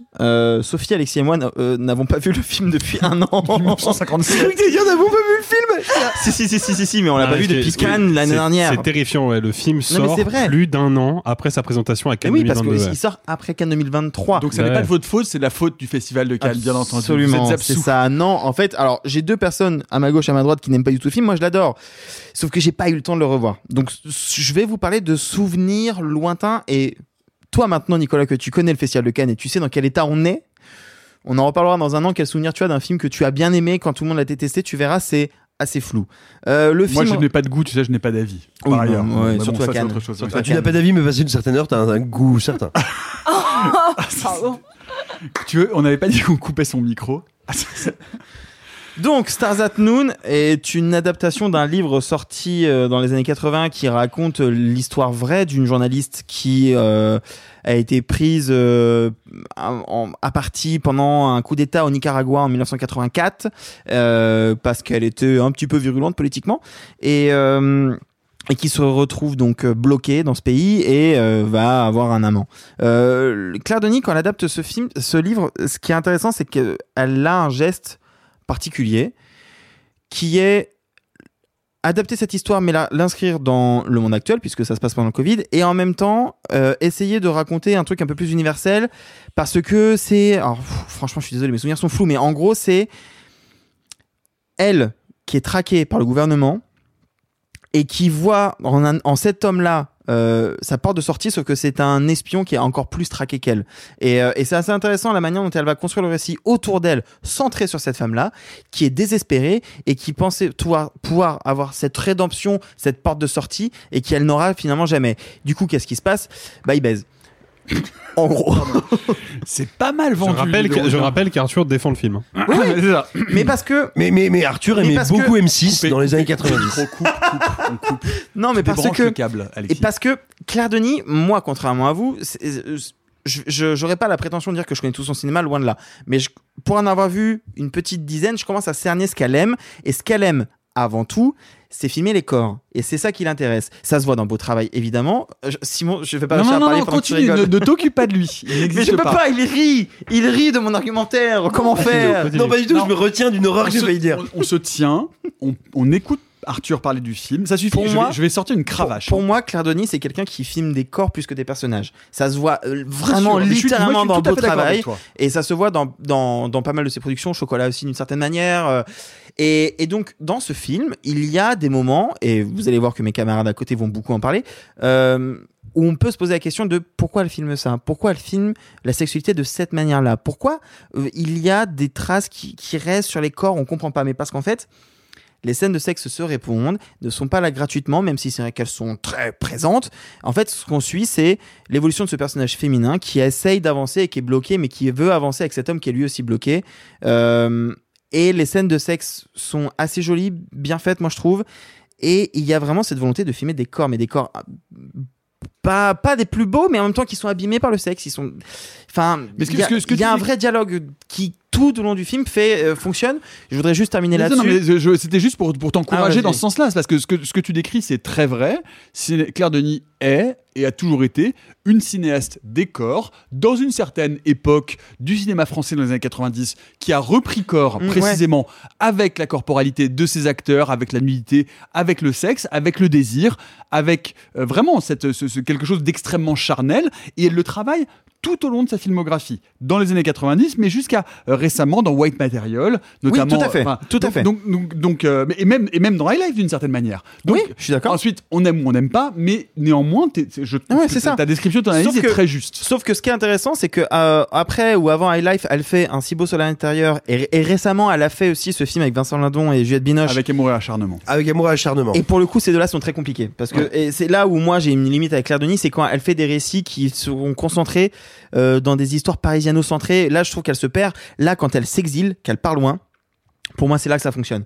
Et je terminerai là-dessus. C'est un film opaque, c'est un film compliqué, c'est un film assez flou. Et je parle pas que de l'objectif. C'est un film où c'est difficile de rentrer dedans. Il faut accepter que c'est une atmosphère particulière. Peut-être que j'ai pu rentrer dedans parce que c'était à Cannes justement, mais je sais que c'est pas le cas pour plein de gens. Donc je préfère prévenir les gens qui vont aller le voir. Vous allez voir une espèce d'histoire d'espionnage, d'amour, de sexe dans la jungle. Vous allez sans doute pas tout comprendre. Faut se laisser attraper. Oui, il faut se laisser porter. Puis à quel moment il faut tout comprendre d'un film pour apprécier un film? Enfin, je veux dire, on n'a jamais dit ça à ce micro, on le dira jamais. Alexis. Non, mais j'essaie de faire le contrepoint. Non, mais en fait, merci. En fait, moi, effectivement, j'aime vraiment pas du tout le film, et je suis un peu dans la même position qu'Arthur parce que je l'ai pas revu, pareil que toi, depuis le festival de Cannes. T'aurais pu faire un effort quand même. J'aurais pu faire l'effort, mais non, parce que j'avais des trucs mieux à faire. On n'a pas généralement très envie de revoir des films qu'on a détestés à Cannes. Voilà. Je vais vous le dire. Moi, si vous me demandez de revoir Le Nani Moretti, oh wait, il sort la semaine prochaine. Fuck off. Fuck off. Non, mais en fait, je suis d'accord avec toi, Arthur, en fait, sur la pulsion de cinéaste qui semble travailler Claire Denis dans ce film-là, c'est qu'effectivement, elle a envie de filmer des corps, elle a envie de filmer de la peau, elle a envie de filmer du mouvement, elle a envie vraiment d'aller vers une espèce de décence organique des choses. Et là, c'est précisément, je crois, là que ça coince en ce qui me concerne. C'est-à-dire que c'est pas ce postulat-là qui me dérange, au contraire, je le trouve intéressant parce qu'il a souvent débouché sur des recherches picturales passionnantes. C'est juste que pour moi, le film est du coup très encombré par tout ce qui n'est pas cette quête de l'organique. C'est-à-dire que moi, cette espèce d'histoire de journaliste au Nicaragua, avec des intrigations politiques qu'on ne saisira jamais vraiment, tout ça, je trouve, est beaucoup trop appuyé pour au final ne servir à rien. Je trouve que la caractérisation des personnages est très sommaire. Je trouve que la manière d'envisager le désir et de provoquer le désir pour pouvoir provoquer la mise à nu des corps et pouvoir les filmer, je trouve que tout ça est très facile et, pour être tout à fait honnête, très daté. Moi, je me souviens à l'époque avoir été un peu gêné par la manière dont elle filmait la nudité de Margaret Qualley, où je me disais, oh là, putain, ce film-là serait réalisé par un mec, on lui serait tombé dessus avec une fourche. Et ça me pose vraiment problème. C'est aussi le problème que j'ai avec Titane de Julia Ducournau, par exemple. Tu vois, moi, la scène d'ouverture de Titane, je pense que cette scène-là filmée par un mec, ça aurait fait débat. Hein. Vraiment. Oui, mais en fait, tu vois bien les limites de cet argumentaire-là, Alexis. Ça n'est précisément pas filmé par un mec, donc ça n'est pas le même regard. Donc en fait, non, mais non, c'est pas le genre du cinéaste qui détermine la nature du regard. Je suis désolé. Un regard objectifiant, il est objectifiant. Point. Oui, non, mais alors, soit derrière la caméra. Okay, et là, je suis désolé. Je suis d'accord là-dessus. Il y a une différence. Verhoeven ne fait pas de Mel Gaze, par exemple. Il y a une différence. Verhoeven. Dans Showgirls. Par exemple. Dans tous ces films, il y a une différence.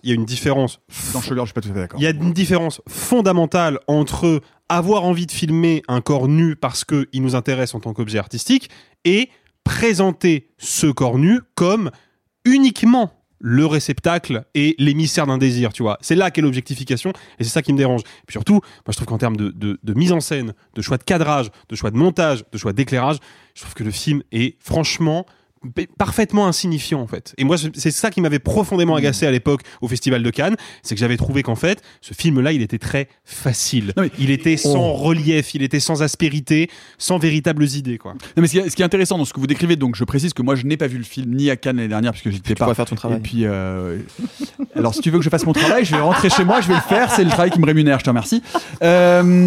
Non, ce que je trouve intéressant, c'est que ce que vous décrivez là, ce sont des enjeux qui ont traversé, moi, mes premières grandes discussions cinéphiliques dans les années 90. C'est-à-dire que j'ai l'impression que ce débat-là, ce sont des traces d'un cinéma passé. C'est-à-dire que c'est un cinéma qui n'a pas su évoluer dans sa représentation des corps, dans sa représentation de la sexualité, et je mets dans le même panier Catherine Breillat, par exemple. Oh, c'est pas comparable. Ben alors, mais je dis pas que les cinémas sont comparables, mais je dis que le rapport au corps, au dévoilement du corps et la façon de filmer la sexualité, pour moi, dans ce que je connais également du cinéma précédent de Claire Denis, je vois comment il y a une mise à jour de ces thématiques-là qui ne s'est pas faite ou qui se fait difficilement et qui aujourd'hui résiste mal à l'analyse et de notre regard contemporain. Sophie, qu'est-ce que t'en penses ?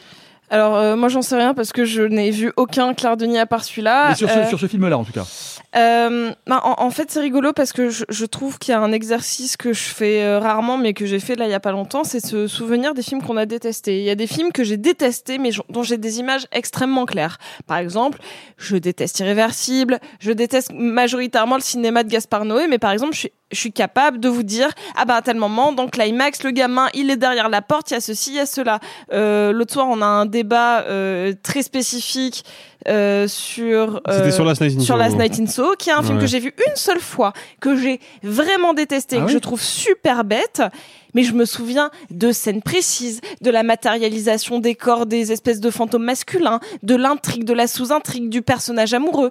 Parce que c'est des films qui me marquent. Le Claire Denis, je me souviens, j'en suis sortie quasiment ulcérée à Cannes parce que je trouvais que c'était un énorme nanar qui sonne toujours faux, où les personnages sont pas caractérisés, où c'est du film qui se veut un télo mais qui au final ne se matérialise jamais à part par de l'exhibition sexuelle très bateau et très bête.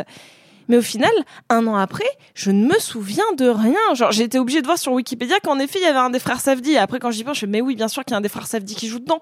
Mais ça m'était sorti de la tête.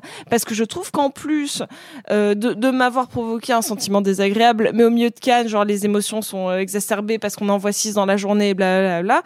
Là, le souci, c'est que je me souviens à peine de l'histoire. Je me souviens de la teinte du film qui est un peu marron, grise, verte, assez avec très peu de profondeur. T'as l'impression qu'il fait moite tout le temps, comme dans cette pièce. Mais je trouve qu'en plus, ce qui va au détriment du film, c'est que j'ai beau ne pas l'avoir aimé, en plus, je m'en souviens pas. Et j'ai beau me mettre ces petits bouts de melon frais sur les tétons, ça ne régule pas ma température du tout. Ce sont tes testicules, Nicolas. Je suis désolé pour le spectacle. Non mais bon. Et en fait, moi c'est un problème. Enfin, le film, pour moi, pointe un problème que j'ai depuis très très longtemps avec le cinéma post-Trouble Everyday que j'ai avec le cinéma Claire Denis. C'est que je vois des intentions, je vois des plaisirs de cinéma. Et typiquement, tu as parlé à raison, tu sais, de l'effet que le sexe a sur les corps, les rougeurs, la marque des draps. Mais ça, je trouve ça intéressant. C'est-à-dire que Claire Denis me dirait, mais en fait, moi, je vais faire un film de 2 heures sur des gens qui baisent et à quoi ça ressemble ces corps. Qu'est-ce que c'est que cette sensualité? C'est quoi la sueur après avoir fait l'amour? C'est quoi l'odeur de l'autre? Mais pour moi, c'est un sujet de film, mais totalement valide. Tu peux me faire un film de 4 heures là-dessus. Si c'est bien fait. Non, mais si c'est bien fait, ça peut être une merveille. Le problème, c'est qu'elle fait mine, mais comme toujours depuis 20 ans, de me raconter une autre histoire derrière qu'elle ne sait pas raconter. Je ne sais pas de quoi parle ce film. Je ne comprends pas quel est le background de ces personnages, pourquoi même ce sont des personnages. Il me suffirait qu'ils se rencontrent et qu'ils se rentrent les poils, et ce serait très bien. Il faut que tu arrêtes avec cette expression, vraiment, elle est... Je suis habitué maintenant, je pense que les gens qui nous écoutent aussi... Mais à chaque fois, j'ai les images, en fait. Alors, il suffirait qu'ils se rencontrent et qu'ils fassent la bête à dodo, et... Moi, j'aime bien la bête à dodo. Mais voilà, ce que je veux dire, c'est que j'ai l'impression de quelqu'un qui n'a plus vraiment de point de vue, ou dont le point de vue est très flottant.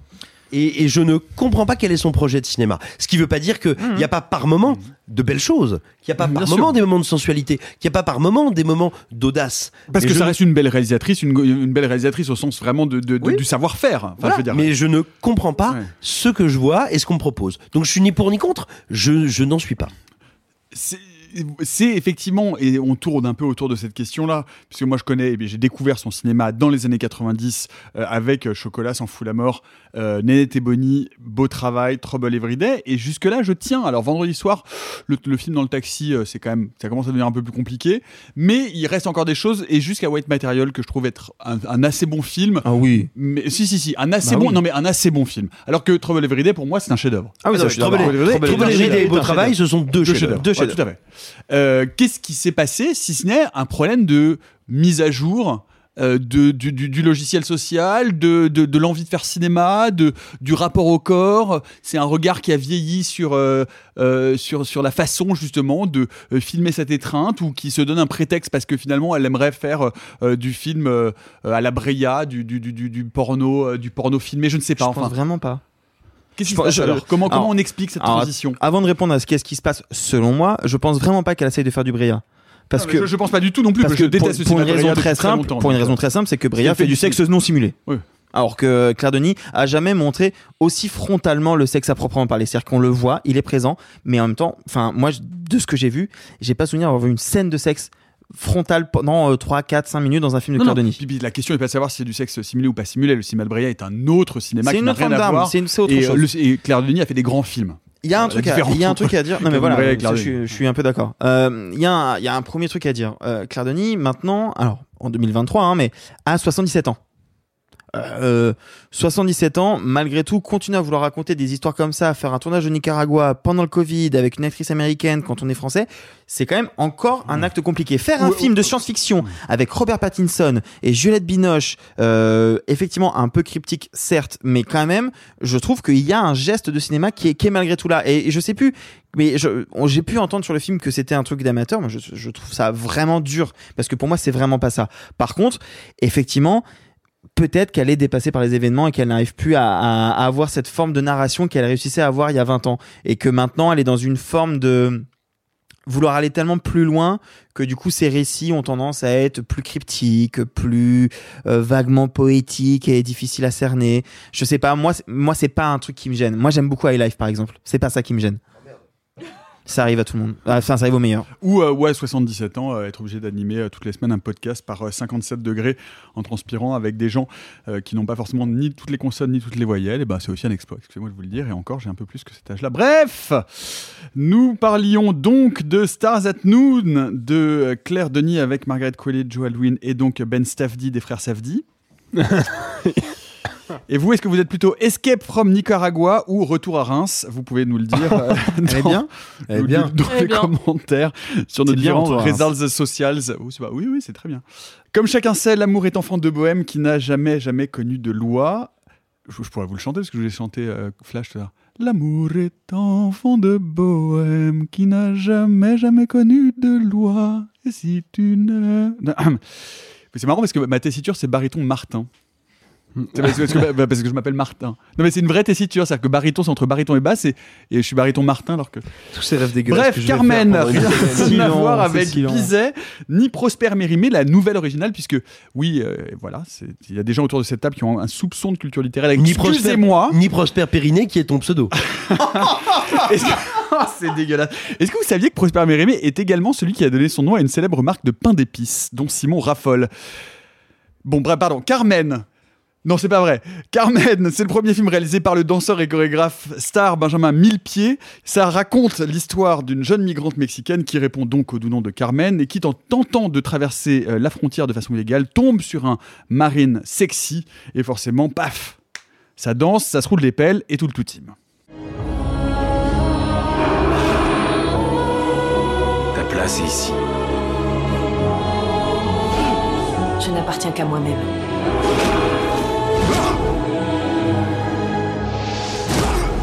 Je suis mon cœur. Carmen de Benjamin Millepied avec Mélissa Barrera et Paul Mescal. Est-ce qu'on sauve quelque chose de ce Carmen ? Est-ce que Benjamin Millepied est aussi mille regards, Alexis ? Oula, le lancement est acrobatique. Non mais en fait, quand il fait chaud, ça m'a demandé beaucoup d'efforts. Donc en fait, pendant le visionnage du film qui m'a embarrassé, je vais pas faire durer le suspense. Je trouve le film complètement raté, mais je me disais, ce film me rappelle quelque chose. Il me rappelle un autre film et j'arrive pas à mettre le doigt dessus. Mais il y a un truc dans son esthétique, dans son atmosphère, dans sa manière d'essayer de diluer la narration dans des séquences qui se veulent anti-narratives pour au final ne rien raconter du tout. À la poursuite d'Octobre Rouge. Alors non, pas du tout. Parce que ça, c'est un chef-d'œuvre. Mais il y a un moment dans le film, et je crois que c'est juste un petit truc d'éclairage qui d'un seul coup m'a fait comprendre à quoi je pensais. Il m'a rappelé Lost River de Ryan Gosling. Pourquoi ? Parce qu'en fait, Lost River était déjà un film qui essayait de fabriquer une atmosphère un peu particulière, c'est de raconter une histoire un petit peu particulière, et à mon sens, et ce n'est que mon humble avis, se cassait complètement la gueule, surtout dans son dernier tiers. Mais le truc, c'est que là, en fait, ce que le film, à mon sens, me rappelle le plus de la démarche de Gosling, c'est que j'ai le sentiment que Benjamin Millepied, parce qu'il pouvait le faire, avant toute chose, s'est payé un film, comme d'autres se paieraient une voiture ou un yacht, quoi. C'est-à-dire que vraiment, j'ai le sentiment que Benjamin Millepied, évidemment, il est intéressé, on le comprend, par le sujet du film, par les danses, par les chorégraphies, parce que c'est ça qu'il travaille, parce que c'est son métier, parce que c'est son art. Vraiment, c'est un artiste, Benjamin Millepied, et je dénigre pas ça. Mais c'est pas un cinéaste. Et de toute évidence, ce film-là nous confirme qu'il n'a pas du tout abordé le cinéma comme un médium artistique, mais juste comme un outil supplémentaire pour mettre en scène son art à lui, qu'est la danse. Problème, quand on ne sait pas comment cadrer une chorégraphie, bah, du coup la chorégraphie devient absolument inexistante, elle n'a plus de poids, elle n'a plus de relief, elle n'a plus d'énergie.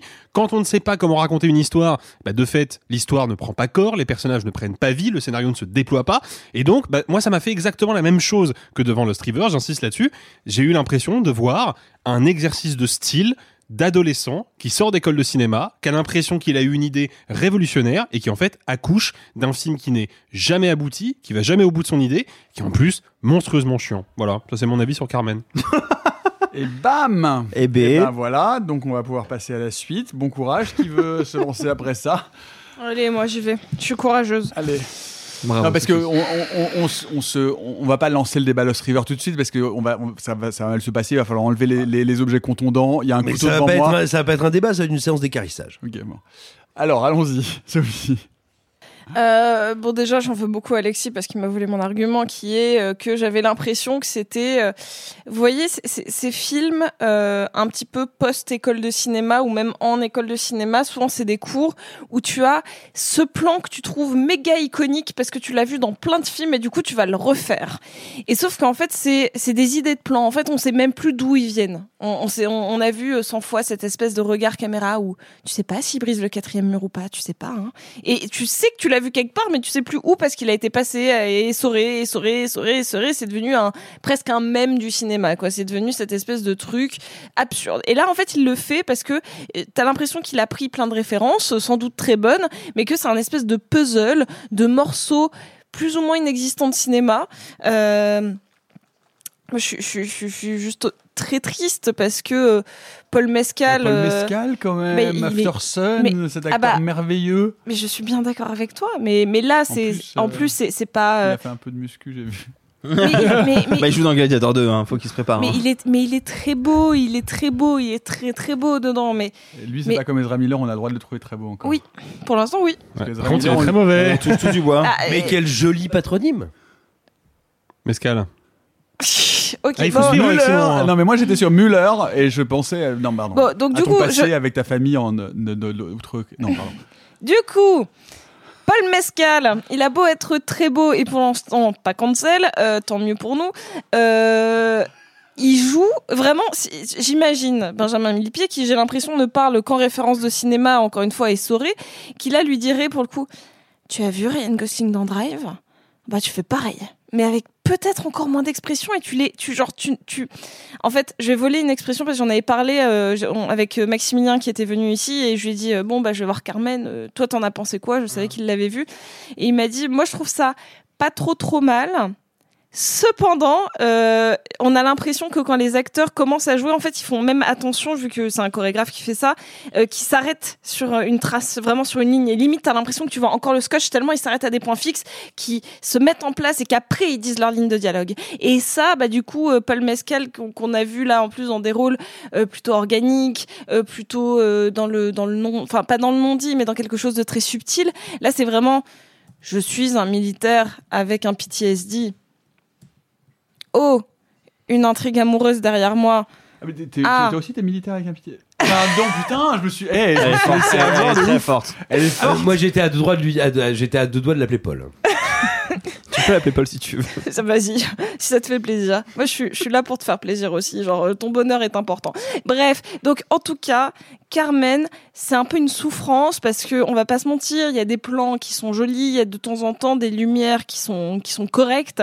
On est face à des acteurs très beaux, face à une œuvre, une adaptation sur le papier très intéressante et qui ne cesse ce n'est que de la déception sur tous les plans. Il n'y a pas un acteur qui joue complètement juste, il n'y a pas une choré, même si elles sont très belles, qui est filmée de manière à ce que ce soit harmonieux, parce qu'encore une fois en plus on en a vu quelques-unes des comédies musicales récentes récemment, enfin on en reparlera peut-être un peu plus tard. Il y a des milliards de manières de filmer la danse et là, il sait pas la filmer, il sait la chorégraphier, mais par contre, on sent qu'il a une espèce de voilà, il y a une scène de danse, une scène plus ou moins de tango avec Rossi de Palma qui est au milieu.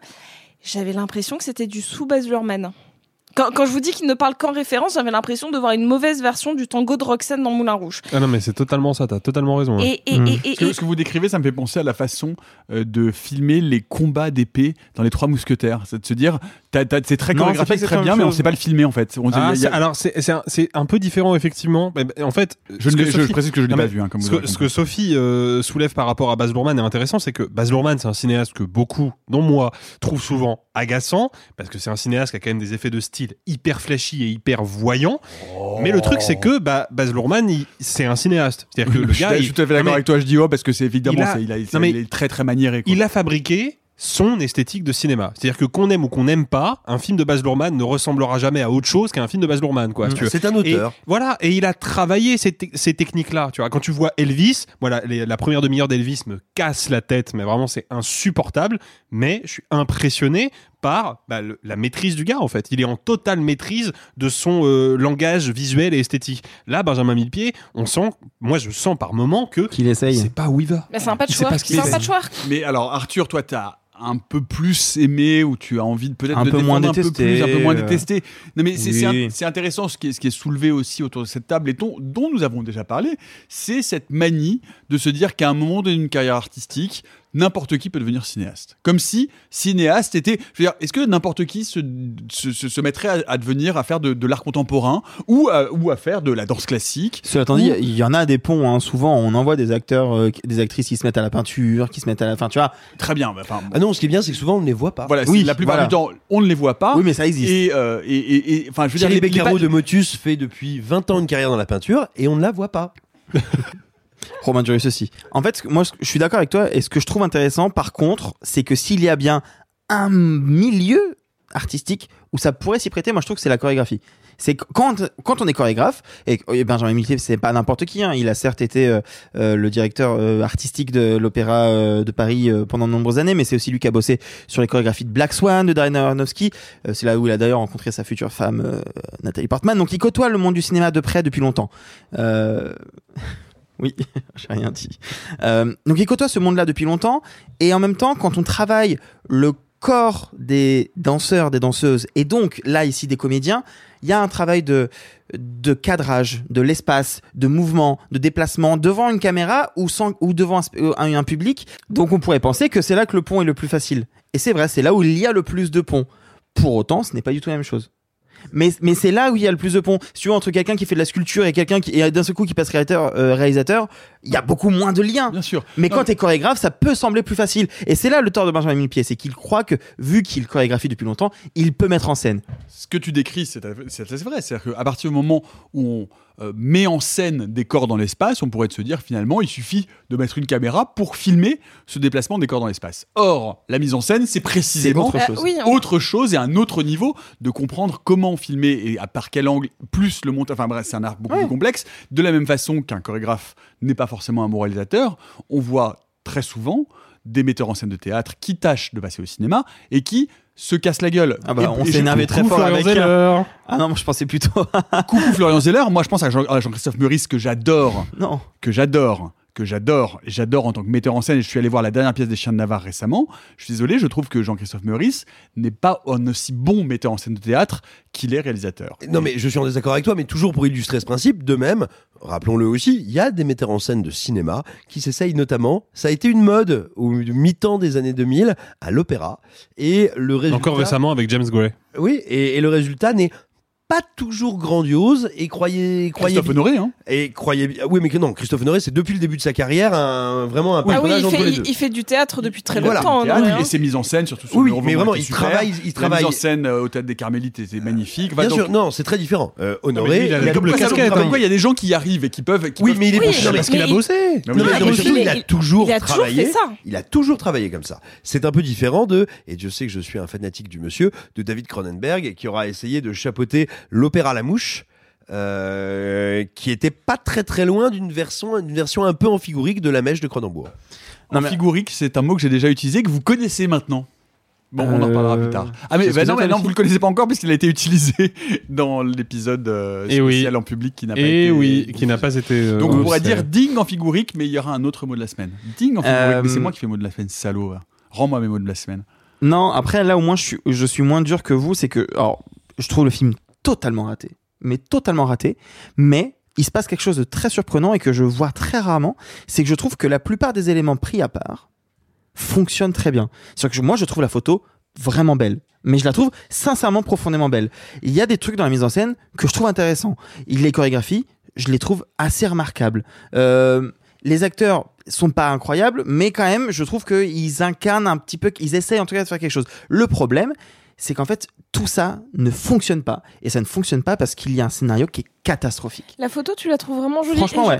À part les scènes bleutées ou quoi que ce soit, genre les scènes... Les scènes dans le désert, je les trouve plutôt belles. Justement, par exemple, les scènes dans l'espèce de motel, là. Parce que moi, j'ai l'impression de voir une mauvaise telenovela en termes de... Tu sais, il y a une espèce de rapidité, un manque de bruit qui est sur l'image vraiment terrible. Ouais, ok, mais enfin, en tout cas, moi, ça me choque pas. Moi, je trouve ça plutôt joli. Le problème, c'est que tout ça ne fonctionne pas parce que d'ailleurs, le scénario est catastrophique. Mais vraiment, c'est-à-dire qu'on a un soldat qui a un PTSD, qui traîne au milieu de racistes, qui est mutique, c'est un traumatisme dû à la guerre parce qu'il a été à la guerre en Afghanistan, donc il revient stress post-traumatique. Donc il revient, il est pas bien, il arrive pas à s'intégrer, il parle à personne, il a besoin d'aller se faire des amis, donc il va traîner avec des gens qui sont devant les murs de la frontière mexicano-américaine. Et là, on voit une émigrante qui arrive, qui passe. Et d'un seul coup, il se met à buter les autres ses potes parce qu'il tombe sur amoureux. On comprend rien. Et à partir de là, c'est l'histoire d'amour la plus cliché de la Terre, où on ne croit jamais à ces personnages, jamais à ces dialogues. Et vraiment, et ça, dès la toute première scène de danse, je suis là en mode, je ris en fait. Je ris devant un truc qui est censé être dramatique, me faire pleurer, m'émouvoir. Et pourtant, je reconnais qu'il y a un travail derrière que je trouve assez conséquent. Après, il faut quand même aussi rappeler que c'est pas, entre guillemets, c'est pas difficile d'avoir une belle photographie. Ah ben non. Sur un tournage, il suffit d'embaucher un bon chef-op. Absolument. Ce qui est beaucoup plus compliqué, c'est d'avoir une photographie qui est, alors belle ou pas belle, ça c'est les goûts et les couleurs, mais une photographie qui est signifiante. Ce qui est pas du tout le cas de la photographie de, je suis tout à fait d'accord, Carmen, qui vraiment, c'est de l'esthétique pour l'esthétique, tu vois. Absolument. On aura bien compris le message, Carmen, de Benjamin Millepied avec Mélissa Barrera et Paul Mescal. Est-ce que vous êtes plutôt enfant de bohème ou prends bien garde à ton cul? Waouh, c'est la version street un peu ça. C'est la version, c'est bah, j'essaie de remettre à jour un peu. Le Carmen de Prosper Périné. Est-ce que vous savez, vous, ce qui se cache dans votre tiroir à chaussettes? Ne me regarde pas, Simon, parce qu'il se passe des... Alors moi, je sais. Oui, mais... Bon, bref. Outre les millions, voire les milliards de bactéries, de fungus, de parasites plantaires, de peaux mortes et d'acariens, et parfois de morceaux de camembert, et de morceaux du journal Le Figaro qui ont servi à s'essuyer des parties intimes. Mais ça, c'est Simon. C'est chez Simon, vous n'êtes pas chez Simon, vous pouvez pas comprendre. Peut-être se cache-t-il des petites créatures étranges, comme Marcel. Marcel, le coquillage avec... ses chaussures. C'est le titre du long métrage de Dean Fleischer-Camp, suite au court métrage qu'il a créé depuis près de 15 ans avec sa comparse Jenny Slate, qui mélange le documentaire et l'animation stop motion, et qui nous raconte donc l'histoire de ce petit personnage coquillage avec ses chaussures, Marcel, qui va tâcher avec l'aide de Dean, le réalisateur, de retrouver sa famille disparue lors d'une séparation tumultueuse entre les précédents occupants de son appartement.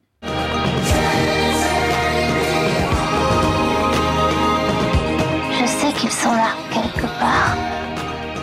Marcel, le coquillage qui avait des chaussures. Les choses changeront. Il y en a forcément plein d'autres comme moi. Allez, tu viens, Marcel! Marcel, le coquillage avec ses chaussures de Dean Fleischer-Camp. On peut dire que c'est des beaux bulots. Oui, c'est du beau bulot. C'est du beau bulot. Beau bulot de Claire Denis. Oh, excellent. Il l'avait préparé. C'est la plus 3 points pour le joueur français. C'est ça. Et on peut dire que tout le monde a aimé autour de cette table. Absolument. Oui. Et c'est donc un home run. Je vous ai compris. Ah, eh ben c'est pas trop tôt. Qui veut commencer par défendre ce film merveilleux, Alexis? Eh ben écoute, on va y aller. Effectivement, Marcel le coquillage avec ses chaussures m'a plutôt bien secoué émotionnellement. En fait, pour moi, il y a un truc à comprendre avant d'aller voir le film pour vraiment être dans la bonne disposition, c'est que c'est un film qui, à mon sens, fait une utilisation de la stop motion que j'avais pas vue avant. C'est-à-dire que d'ordinaire, la stop motion, on l'a vu par exemple avec le cinéma de Wes Anderson ou avec le Pinocchio de Del Toro. La stop motion, c'est l'animation image par image. Exactement, c'est l'animation image par image avec des petites figurines dans des environnements... Voilà, c'est Gros Mythe, typiquement. Dans des environnements factices. Ça... Ça arrive, c'est arrivé récemment avec Asteroid City de Wes Anderson, mais Pinocchio de Guillermo del Toro. Voilà. En général, quand on fait un film en stop motion, bah on fait tout l'univers en stop motion, c'est-à-dire que les décors, le son, tout est fabriqué de A à Z. De temps en temps, on a des films qui essaient de mélanger les deux, c'est plus rare. Là, Interdit aux chiens, aux Italiens le faisaient déjà, non ? Oui, mais alors d'une manière un petit peu particulière, c'est-à-dire qu'on avait de temps en temps la main de l'animateur qui rentrait dans le cadre, mais c'était justement sur des moments où les figurines n'étaient pas animées. Et là, en fait, si tu veux, il y a une vraie une recherche, en fait, une expérimentation technique et artistique qui est comment faire accepter aux spectateurs que dans la même image, on va avoir un décor réel, un personnage réel fait de chair et de sang, et puis un petit personnage en stop motion qui se balade. Sachant que le stop motion, comme l'a dit Simon, c'est de l'image par image, donc c'est pas les mêmes mouvements, c'est pas la même cadence, c'est pas la même chose en fait. C'est deux univers graphiques qui cohabitent dans le même film. Et comment on rend ça crédible instantanément ? Par le biais d'un faux documentaire. Et pas n'importe quel faux documentaire, puisque, en gros, on nous explique que le personnage, donc joué par Dean Fleischer-Camp, qui est donc lui-même, a rencontré ce petit coquillage dans un Airbnb où il traînait après une rupture avec sa compagne. Il a décidé de filmer ce petit coquillage et sa grand-mère coquillage en train de faire des trucs et de le poster sur YouTube. Donc on a dès le départ une espèce de mise en abîme et de recul parce que c'est l'histoire et de mise à distance vidéos qui ont été qui ont permis d'aboutir au long métrage. Et ça nous fait acheter le dispositif esthétique du film à la première seconde. Et à partir de là, ce qui est assez dingue, c'est que le film, moi, m'a vraiment bouleversé. Je trouve que c'est un film qui est extrêmement fin et extrêmement précis sur des grands principes de la vie humaine qui, en général, quand ils sont traités dans un film, on les voit arriver de loin, on se dit bon, ça sent un peu le blaireau là quand même, il va nous faire un grand discours sur la vie, le deuil, machin, ça sent mauvais. Le fait est que le film arrive magnifiquement bien à explorer ces sujets-là qui sont des grands sujets difficiles. Et il le fait avec une économie de moyens qui est spectaculaire, parce que si on met de côté le défi technique du film, le rendu final est extrêmement sobre, extrêmement naturaliste, et c'est ça qui, moi, me touche beaucoup dans le film. Et on peut ajouter des choses intéressantes, c'est que le film passe son temps à questionner le statut de l'image sur les réseaux sociaux. Oui. Et ça, je trouve ça passionnant, sachant que le film lui-même est issu d'un court-métrage qui est posté sur les réseaux sociaux et ne cesse de questionner ce rapport à l'image et ce que cette image crée vis-à-vis du public et le rapport que le public a à cette image. Donc le film, sous prétexte d'être un film, d'être une sorte de petite mignonnerie atypique qui parle de l'histoire de ce petit coquillage avec un seul œil et ses chaussures dans un faux documentaire très mignon et assez cute, et un film remarquablement et puissamment intelligent dans le propos qu'il déploie. Arthur. Oui, je suis habitué à ce que tu disais prénom, donc quand tu dis pas, je fais. C'était une remarque. J'ai pas. Non, je suis tout à fait d'accord avec toi. En fait, moi, c'est un des points qui me fascine le plus avec le film, c'est l'aspect méta du truc, parce que tu l'as dit. C'est pas méta au mauvais sens du terme. Non, pas dans le mauvais sens du terme, mais méta n'est pas forcément négatif. On le dit souvent aujourd'hui et on le. J'aime pas. Je pense pas que c'est pas Deadpool. C'est ça que vous voulez dire. Ça n'est pas. Non, c'est pas propos. C'est pas goguenard. Mais non, c'est pas ça. En fait, ce qu'il faut bien comprendre, tu vous l'avais déjà dit, mais je vais essayer de le réexpliquer de manière plus synthétique. En 2010, le réalisateur a déjà fait le buzz avec des vidéos sur YouTube, et on a fait des courts-métrages. Là, dans le film, il raconte lui-même qui fait ses vidéos, qui fait le buzz et qui du coup voit sa popularité grandir. Et donc il y a un parallèle entre la vie réelle et ce qui se passe dans le film que moi je trouve très beau, d'autant plus que Dean Fleischer-Camp était en couple à l'époque avec Jenny Slate. Alors Jenny Slate, si vous avez vu Parks and Rec, c'est la sœur de Jean Ralphio. Donc c'est pas l'exemple qu'on a de si t'as vu Parks and Rec, tu sais très bien de qui je parle. Alors je n'ai pas vu Parks and Rec, mais je vois très bien de qui tu parles. Et surtout ça a été une comédienne plutôt dans le champ indépendant, un peu étonnant, qui semble s'être complètement perdue dans des blockbusters, dans des seconds rôles dégueulasses à la Venom. Et ce qui est assez pardon, je viens d'avoir la méchante qui s'est décrochée. Je viens de faire le lien. Moi, ce qui me touche beaucoup aussi dans cette démarche là, c'est qu'au moment où les vidéos font le buzz en 2010, 2011, 2012, les deux sont en couple. Et depuis, ils se sont séparés. Mais ils rejouent ensemble dans ce film, sachant que c'est Jenny Slate qui double de Marcel. Et qui est impliqué dans le processus. L'idée vient de là, c'est-à-dire qu'il raconte qu'en fait la voix, l'idée du personnage leur vient dans une soirée où ils veulent parler et se couper du reste du monde, et elle prend cette toute petite voix un peu ridicule, très infantile, et qui va donner, qui va créer dans leur esprit collectif le personnage de Marcel. Non, franchement, c'est bouleversant, c'est bouleversant de simplicité. Je voudrais juste faire un tout petit mea culpa parce que le film devait sortir en VOD il y a quelques mois et je vous en avais parlé en 30 secondes. Je crois que c'était en février. C'est vrai. Sauf qu'en fait, je vous en ai parlé parce que le film devait sortir. Et entre-temps, l'Atelier des Images a acheté les droits. Et donc, le film n'est jamais sorti en VOD en France. Et donc, je vous en ai parlé à un moment où le film n'était pas sorti. Donc voilà, on est très content que le film sorte en salle parce qu'il mérite. C'est un film à 24. On sait à quel point c'est difficile à diffuser en France. Surtout pour un film d'animation qui mélange live action et stop motion. Enfin, la captation réelle et l'animation, c'est pas simple. Pas facile à vendre. Parce qu'on a eu un débat hors micro qui est peut-être intéressant à évoquer 2 secondes. Je suis pas sûr que ça s'adresse aux enfants, aux plus jeunes enfants. C'est ma question suivante. Bah, je laisse Sophie y répondre. Alors, donc, moi, je suis pas convaincu. C'était ma question pour Sophie. Et ben je t'ai court-circuité. On se demande souvent qu'est-ce que c'est que ces bruits vulgaires. J'adore. Tu vas te laver les dents au cerveau. À chaque fois qu'il fronce les sourcils, ça fait ça. Non, c'est parce qu'il fait chaud, c'est entre les bras.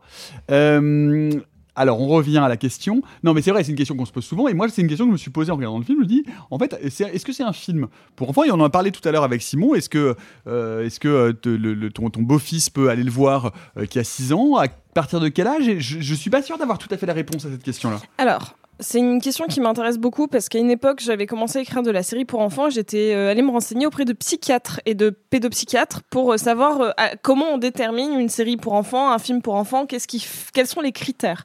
Il faut savoir qu'un enfant ne comprend pas tout le texte, ni même le sous-texte. Il appréhende le film ou la série comme des images animées et un fil narratif. Mais il comprend pas forcément les dialogues, la rapidité des dialogues, la difficulté du vocabulaire, et donc il prend une petite partie des informations. Ce qu'il ne faut pas montrer à des enfants, c'est des films trop rapides, avec des images genre trop violentes dans le rythme d'animation, et non pas forcément dans l'imagerie. Par exemple, Le Roi Lion, c'est hyper violent, mais l'imagerie, au final, est plutôt en demi-teinte. Le tempo est apaisé. Alors que Spider-Man... Ouais. Alors que Spider-Man, pas du tout, tu vois. J'ai flingué le beau-fils. Oups. Non, mais moi, par exemple, j'ai vu Josiane 45 ans à 4 ans. Alors le tempo de la scène avec la clochette est quand même un peu vénère. Et donc, Marcel, moi, ce qui m'intéresse, c'est que c'est un rythme très très lent. Après, est-ce que le propos est vraiment pour enfants ? Je ne suis pas sûre sur le vrai propos, sur le message de fond du film qui parle de rupture amoureuse, de rupture familiale, de deuil, etc. Mais sauf que le deuil, c'est le cheval de bataille de 80% des Disney. Donc moi, ça me gêne pas. Monster Call, hein. Excuse-moi, l'un des plus beaux films sur le... Monster Call, c'est un film que tu peux voir à partir de 8 ans. Hein. Non, oula, mais pas du tout. Mais pas du tout. Ça explique beaucoup de choses. Mais pas du tout. Si, non, à partir de 8 ans. À partir de 10 ans, mais pas avant. À partir de 8 ans, si t'as un cancer et que t'iras pas jusqu'à 9, oui. Je reviens sur mon histoire d'âge. Je pense que là, ce qu'on peut y voir quand on a un enfant entre 5 et 8 ans, parce qu'il y avait des enfants de cet âge-là à la séance où j'ai été, je pense que tu ne vois que l'histoire principale qui est un petit coquillage abandonné dans un tiroir à chaussures qui cherche à retrouver sa famille. Point. Il ne comprend pas le reste. Et donc, moi, ça ne me dérange pas parce qu'en plus, l'animation en stop motion permet une appréhension de l'animation et de l'histoire qui est très douce et très apaisée. Donc, pour moi, c'est un oui.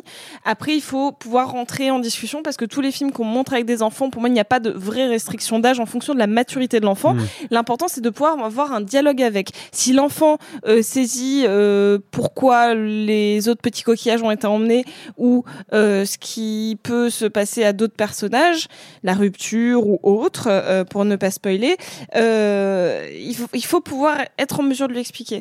Il y a un truc, le film m'a fait pleurer parce que c'est un film de détails et c'est un film qui va te... On peut préciser, Sophie, excuse-moi, juste pour que les gens, si les gens n'ont pas vu, n'ont pas la bande-annonce en tête, ce personnage de Marcel, c'est donc une minuscule coquille, donc un petit bulot avec juste un œil animé et 2 chaussures et une bouche dessinée au crayon. Voilà, oui. Pour que vous vous représentiez. Et c'est minuscule, et ça fait, il fait 1 inch. Enfin, donc, ouais, enfin, il fait 2 cm. Il fait 2 cm. Et en fait, il y a quelque chose qui est adorable, c'est que le film, comme on a parlé de documentaire, c'est un mockumentary. Pour le coup, c'est un faux documentaire sur un personnage créé par le réalisateur qui joue son propre rôle dans le film.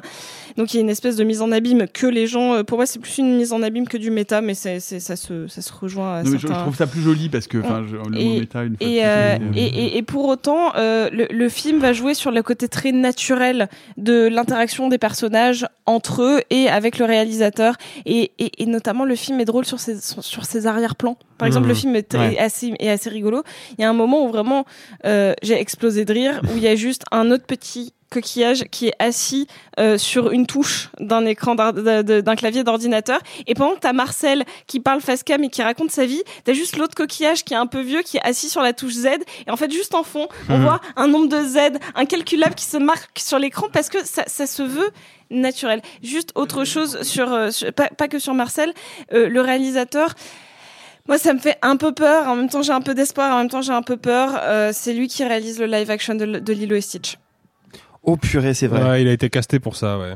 Mais cela étant dit, ils sont en train d'essayer de prendre la réalisatrice de Woman Talking pour Bambi, donc si tu veux... Et ça m'inquiète parce que quand je vois ce film-là, j'ai un petit espoir, et ça me fait chier d'avoir de l'espoir sur un live-action. Je me dis, est-ce qu'il y a un potentiel Peter Elliott le dragon qui est possible ou pas, parce qu'il a compris les thématiques du deuil, il a compris ce côté atypique, et Lilo et Stitch est un film qui parle de c'est quoi être seul, un enfant qui n'a aucun référent réel et qui tente de se construire tout seul. Et en fait, c'est la même thématique que Lilo et Stitch. Et donc, j'ai peur parce que j'ai de l'espoir, parce que pour moi, là, pour l'instant, c'est un des plus beaux films de l'année de par sa simplicité, son rythme, son rire, sa beauté. Ouais. Je suis d'accord, et je voudrais dire quelque chose par ailleurs, c'est que c'est un film incroyable de mise en scène à l'échelle. C'est-à-dire qu'on passe en permanence du microscopique, c'est-à-dire du 2 cm, ouais, à l'échelle adulte, tout le temps. Et à un moment donné, je me suis dit, en fait, un film intelligent sur Ant-Man, s'il y avait eu quelqu'un d'intelligent au scénario et quelqu'un d'intelligent à la réalisation, aurait fait quelque chose comme ça. C'est horrible d'avoir ces pensées parasites à ce moment-là, mais en fait, en vrai, je trouve que la façon et la leçon de mise en scène entre le microscopique et le macroscopique est hyper belle. Et moi, pour revenir encore une fois sur ce débat que nous avions sur les effets spéciaux numériques qui me font décrocher de la réalité, du sentiment de réalité de l'image que je vois, là, pour la première fois depuis très longtemps au cinéma, je me suis dit, mais comment ils font ?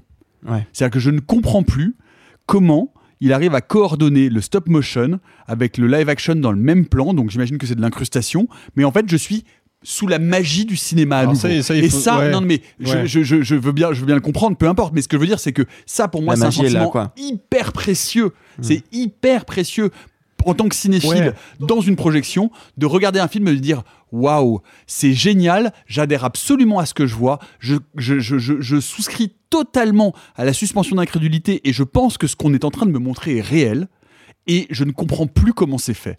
Et ça, donc du coup, ça me donne ce vertige de l'image. Et ça, pour moi, c'est un diamant au cinéma. Et c'est pour ça que je pense que ce film est un grand film. Mais en fait, pour moi, il coche trois cases précises qui sont difficiles à cocher en plus collectivement. C'est que premièrement, c'est un film qu'on n'a jamais vu.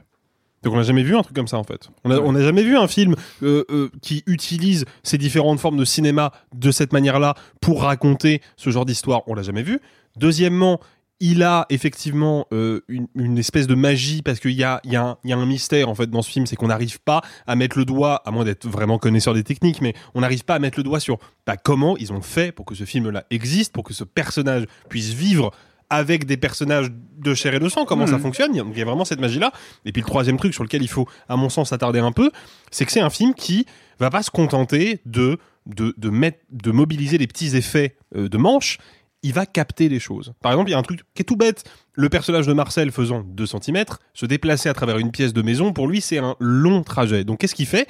Il s'est pris une balle de tennis, il a fait une petite porte dedans, il se met dans la balle de tennis et il court à l'intérieur, et ça lui fait une voiture.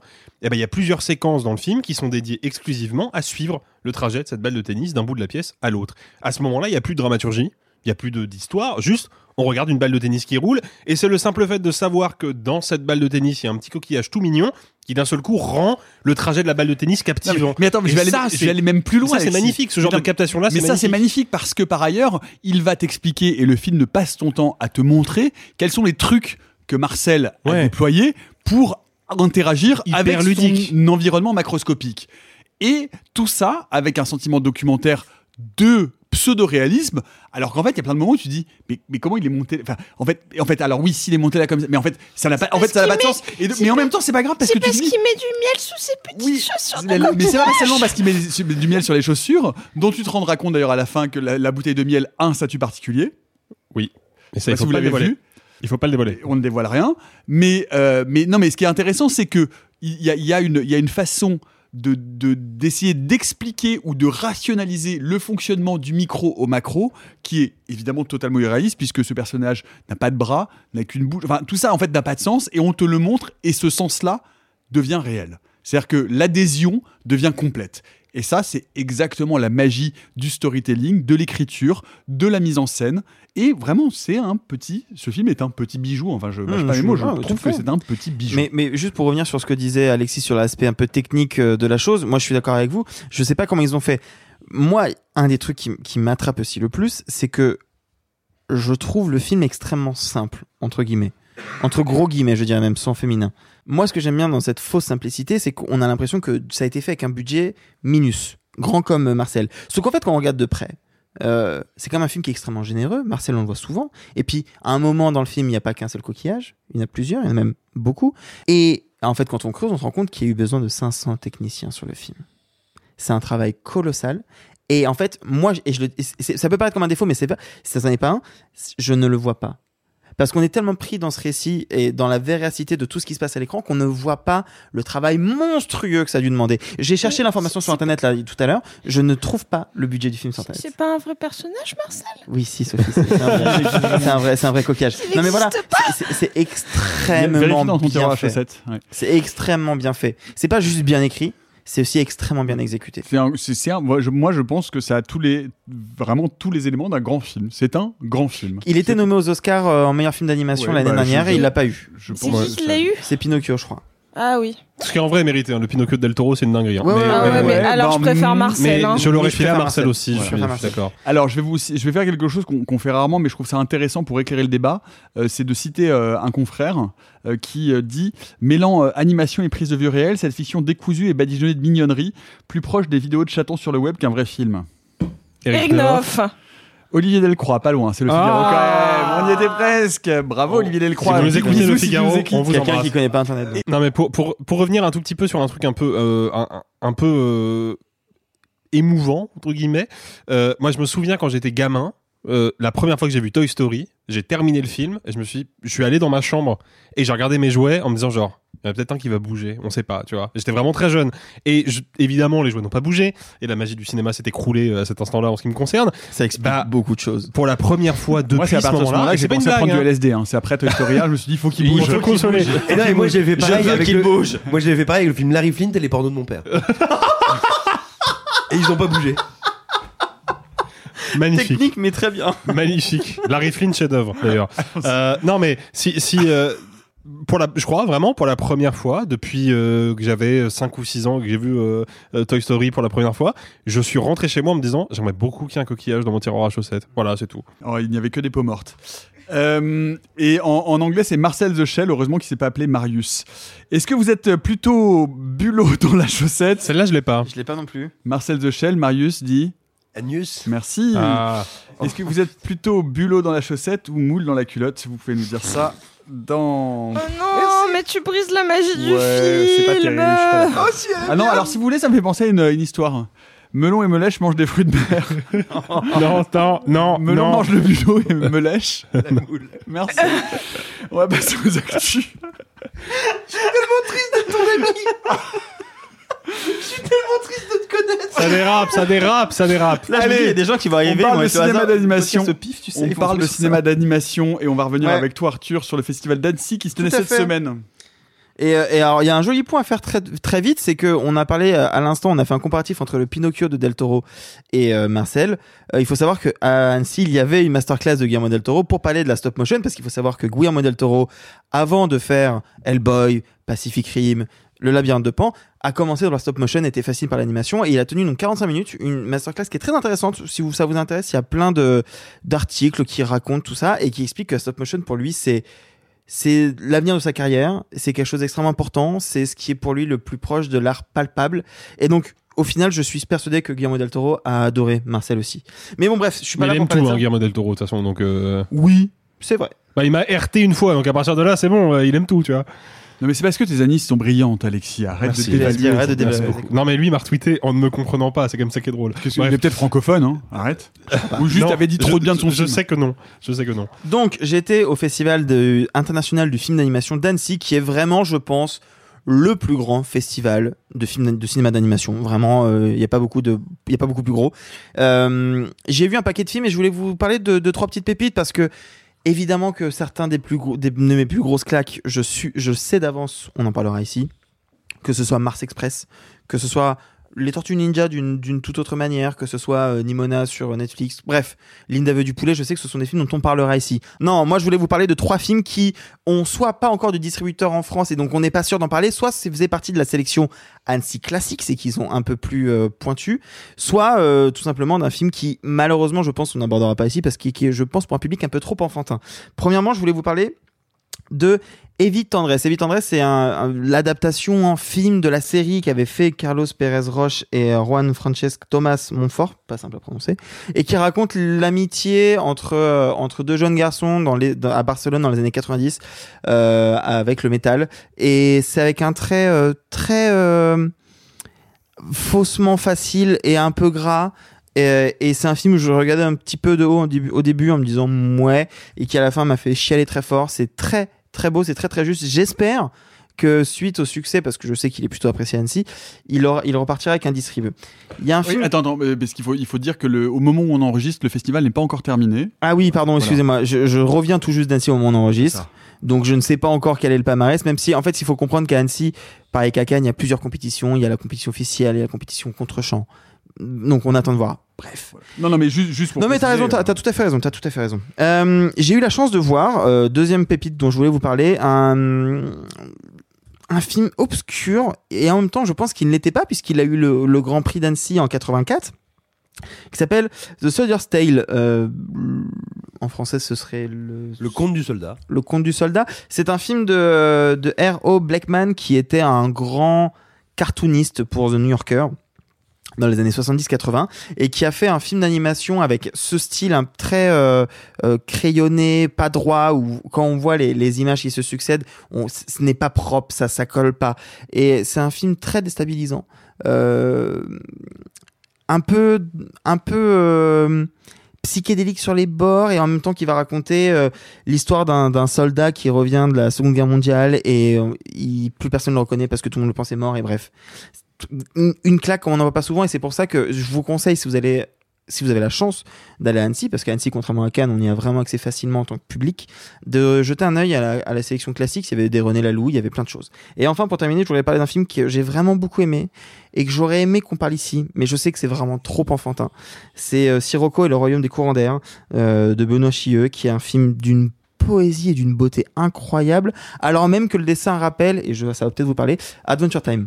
Oh, mais en moins. Tout le monde. Ouais, c'est vrai, ça parle à tout le monde. Sauf Alexis, mais il n'a pas d'âme. Je connais pas. Mais en moins fun, en moins cartoon loufoque, et en même temps en complètement poétique et très beau et très lent, sur deux petites filles qui vont se perdre dans le monde imaginaire de leur nounou. Et c'est très, très beau. Bref, Annecy, moi, ça a été beaucoup de grosses claques. Je sais qu'on en parle. À chaque fois qu'il y a des gros films d'animation, on en parle ici quand même. Je sais qu'il y en a certains qui vont arriver dans les prochains mois qui sont canon de chez canon, mais voilà, je voulais vous parler de ces trois petites pépites d'Annecy et faire la relation comme ça avec Marcel. Mais ça me fait penser qu'il faudrait d'ailleurs qu'un jour, dans une pièce de patrimoine, on adresse un cinéma dont on ne parle jamais, qui n'est jamais adressé par personne, qui est le cinéma non pas pour enfants mais pour petite enfance. C'est-à-dire pour le cinéma vraiment pour les très jeunes, le cinéma d'animation. Tu etc. penses à des films précis ou... Josiane. Bah, wow. Non mais tu nous tends la perche là-dessus. Non mais c'est moi c'est un cinéma que je connais peu. Parce que moi ça me dit rien. Mais je pense qu'il doit y avoir un peu d'animation tchèque de ce côté-là. Ouais. Qui est okay. Très et qui doit y avoir, mais ne serait-ce que pour donner à nos auditrices et nos auditeurs qui ont des enfants, des jeunes, des choses à regarder, des choses qui soient un peu, un peu quali quoi.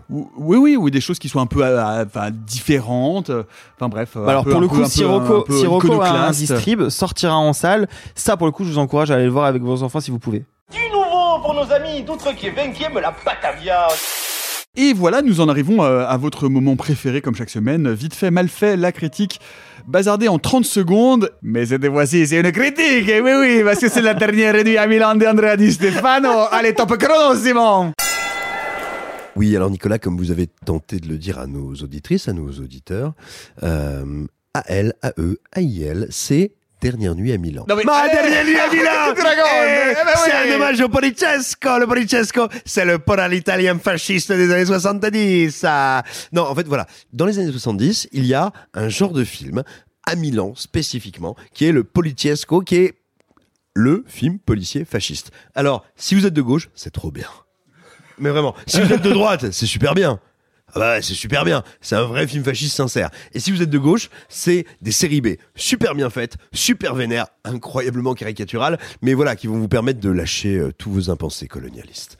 Mais, non, voilà, le Polichesco. Ça fout un peu la trouille quand même, à la façon. Ah, mais le Polichesco, c'est du vrai cinéma fasciste. Et en même temps, c'est du super bon cinéma.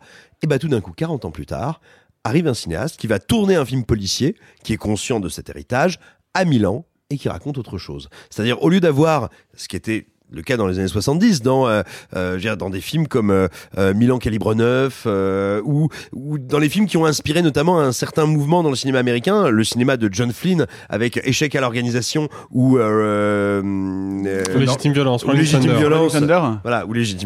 ce sont des films qui sont inspirés du Polichesco des années 70. Et ben en fait, là, on va avoir l'inverse. C'est-à-dire qu'au lieu d'avoir un flic qui veut tuer des juges rouges qui sont d'horribles marxistes, là, on a un flic qui est un type qui a été honnête toute sa vie. C'est Pierre Francesco Favino. Il a été carré toute sa vie. Il a respecté, depuis le début de sa carrière, les règles. Mais il gagne mal sa vie. Il en peut plus. Et pour le dernier soir, c'est son dernier soir avant sa retraite, il se dit « Vas-y, c'est bon, là, les entrepreneurs chinois dont je sens qu'ils sont un peu louches, et je peux bien prendre la petite valise de pognon pour aller jouer le garde du corps pour qu'il fasse les malins en boîte. » Bah, sauf que ça va pas se passer comme ça. Et en fait, la première et l'unique faute morale de ce policier sera la grande faute tragique qui va détruire toute sa carrière. Et incroyablement envie. Moi, ça me hype de ouf. Le film est incroyable. C'est invraisemblablement bien écrit. La photo est... en cela qu'elle est belle et signifiante et gigantesque. La mise en scène est démente. Il faut voir que les 2 tiers du film se déroulent autour d'un échangeur autoroutier. C'est-à-dire que tu vois, à ce moment où tu te dis tout ça... C'est-à-dire comme dans un Marvel ? Oui, sauf qu'il y a un discours. C'est-à-dire que ce film où tu te dis, tiens, à un moment on va revenir dans Milan, dans cette ville qui est à la fois industrielle, à la fois magnifique, etc. Ah non, pas du tout. Ça part en cacahuète à côté de l'autoroute, dans ce lieu incroyablement vulgaire et où, littéralement, passent tous les flux humains et commerciaux. Et donc on a ce flic, au milieu des autres flics, au milieu de tous les gens qui veulent récupérer ce que lui-même n'est pas sûr d'avoir planqué. C'est un film exceptionnel. Je vais vous dire, juste pour pas que vous attendiez à trop, juste très légèrement, dans sa dernière partie, il y a un tout petit truc de suspension d'incrédulité qui pousse, à mon sens, un tout petit peu trop loin. Mais le film est admirable, invraisemblablement bien écrit. Et voilà. Écoute, en tout cas, ça donne méchamment envie. On parlait de cinéma italien, comme quoi le cinéma italien peut encore produire des nouveaux auteurs et des nouvelles autrices intéressantes dans des genres particuliers et dans des genres qu'on aime. La dernière nuit à Milan, donc, c'est des Andrea Di Stefano. Et c'était la dernière film de la soirée. Mais oui, pardon, c'est presque... On avait dit pas d'accent. C'était très bien, c'était parfait, c'était très bien. Alors, très bien. C'est presque fini, mais comme chaque semaine, vous savez, il en reste un peu plus, on vous le laisse. Qui veut commencer ? Qui veut étaler sa culture comme la confiture ? Allez, j'y vais. Ça donne envie, vendu comme ça. Sophie, non mais t'es allée à un concert de ouf. J'étais très très jaloux. Oui, avec Alexis, donc Maximilien et Sarah, on est allés voir les Sparks au Grand Rex qui sont... incroyable. Vous connaissez peut-être le duo comme beaucoup d'entre nous grâce à la BO d'Annette, parce que c'est ce qui les a un peu plus révélés, notamment parce qu'ils ont eu une carrière en dents de scie qui avait été notamment révélée par, sans doute pour moi, le meilleur film d'Edgar Wright, toutes catégories confondues, qui est son documentaire sur la carrière des Sparks, qui est sobrement intitulé... Your Favorite Band's Favorite Band, parce que, en effet, les Sparks est un groupe qui a influencé beaucoup de grandes personnalités de la musique. Et d'ailleurs, qui a chanté avec Erita Mitsuko dans un célèbre duo que vous ne connaissez pas parce que vous êtes beaucoup trop jeune, qui était Singing in the Shower Tonight, qui est un merveilleux duo de l'époque de Fred Chichin. Et si vous ne le connaissez pas, je vous recommande de l'écouter. Moi, ça a bercé mon adolescence. Ah bah écoute, on ira se pencher sur ça. Là, ils étaient notamment sur la tournée de leur dernier album, parce que c'est un groupe extrêmement prolifique. Notamment, on peut voir qu'il y a quelques années, ils ont fait leurs 25 albums pendant 25 soirs d'affilée à base d'un album par soir à Londres. C'est assez impressionnant. C'est une super idée, ça. Et ouais. Là, je suis fascinée de voir qu'il y en a un des deux, Russell, qui a 74 ans et... Ouais. Ron. Et Ron qui a 78 ans. Mm-hmm. Et qui, des jeunes gens. Et qui tiennent quasiment deux heures. Alexis est avec moi. Deux heures de concert. Deux heures de concert. Notamment en courant, en sautant partout. Vraiment un vrai concert pop, rock, très dynamique, où vraiment toute la salle est... peu importe l'âge du public, parce que c'était très très hétéroclite. Il y a eu une vraie ambiance. En plus, Russell a fait quasi l'intégralité des échanges avec le public en français. Donc vraiment, c'était un concert merveilleux qui a commencé évidemment sur So May We Start, qui est l'intro d'Annette. Donc vraiment, il y a quelque chose de magique qui s'est passé ce soir-là. Et donc, ils ont sorti un album cette année qui s'appelle The Girl is Crying in Her Latte. Donc voilà, et qui est, je trouve, un super album. Et il faut savoir que les Sparks, depuis quelques années, ils ont créé quelque chose que je trouve d'assez intemporel dans leur musique. Mais avant, le documentaire d'Edgar Wright, moi, me rappelait un film de Takeshi Kitano qui était Achille et la tortue, où vraiment on a l'impression qu'ils faisaient de la musique en avance, mais que, en fait, eux n'ont jamais été reconnus à 100% pour leur musique. À un moment, ils font quelque chose, sauf que quelques années après, il y a des Dépêche Mode qui arrivent. Et vraiment, ça se ressemble. Et en fait, c'est tout le temps quelque chose comme ça, jusqu'à ce qu'ils se lient un petit peu plus avec en fait, ils ont fait une tournée avec Franz Ferdinand. Donc là, il y a eu un vrai lien avec un public plus actuel. Mais là, quand je les vois sur scène, là, tous les deux, j'ai jamais envie que le concert s'arrête. Ils sont juste... C'était vraiment un concert magnifique, magique, et on sent, parce que moi j'ai découvert le groupe un peu sur le tard du coup, et en fait je connaissais toutes leurs chansons parce que ils ont eu cette espèce de décence de faire majoritairement des tubes et des morceaux de leur nouvel album, et donc que ce soit en termes de scéno, d'énergie, c'était un concert absolument merveilleux. Alexis, tu veux... Ouais, je rajoute un petit mot. Non, mais en fait, ce que tu dis sur les Sparks, qui est très touchant, c'est que pendant... mais vraiment, pour les gens qui connaissent pas leur musique, c'est difficile de s'en rendre compte, mais ça fait... je pense pendant 30, peut-être 35 ans, ils ont systématiquement été trop en avance. C'est-à-dire que c'est vrai, ils ont commencé à faire de la New Wave 3 ans avant Dépêche Mode. Donc ils se sont fait rouler dessus par Dépêche Mode, à l'époque où ils essayaient de faire, au tout début de leur carrière, où ils essayaient de bousculer un petit peu les frontières du rock, d'ajouter dedans quelque chose qui était un peu grand guignol, un peu opératique. Ça a commencé à prendre un peu, et puis il y a eu Queen, et ils se sont fait rouler dessus par Queen. Ça a toujours été comme ça. Flash en fait.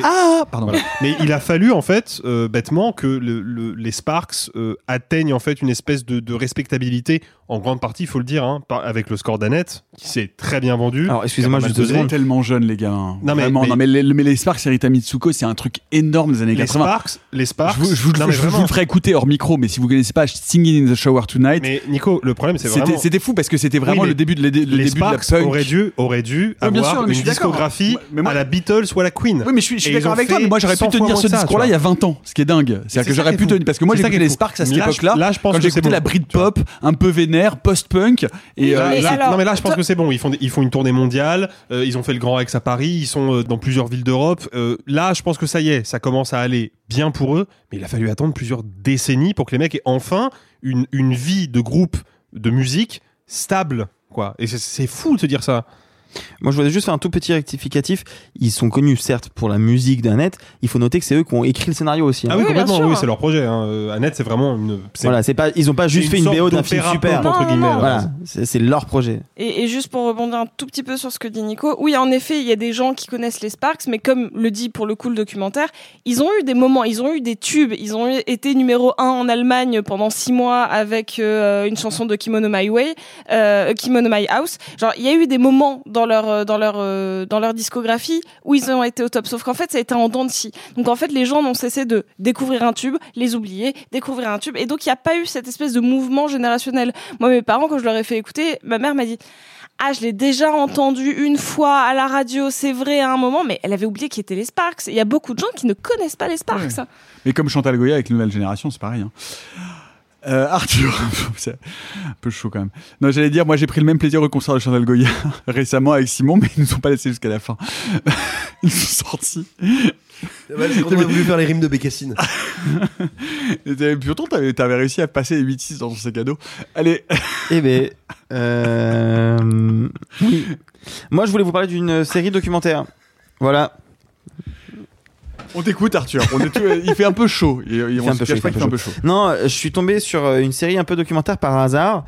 Est-ce que vous vous souvenez quand on était plus jeune, alors je parle pas à Nicolas parce que lui plus jeune, c'était vraiment très jeune, c'était il y a très très longtemps. Non, moi je me souviens dans les années 90-2000, il y avait cette espèce de documentaire où on filmait un spécialiste de dinosaures et on incrustait par derrière lui les dinosaures. Et cette espèce de faux documentaire, machin, vous voyez ça ou pas ? Très bien. Ah bah. Ok. Est-ce que vous voyez les vidéos qui ont pas mal circulé ces 2-3 dernières années qui reprennent les documentaires de la BBC ?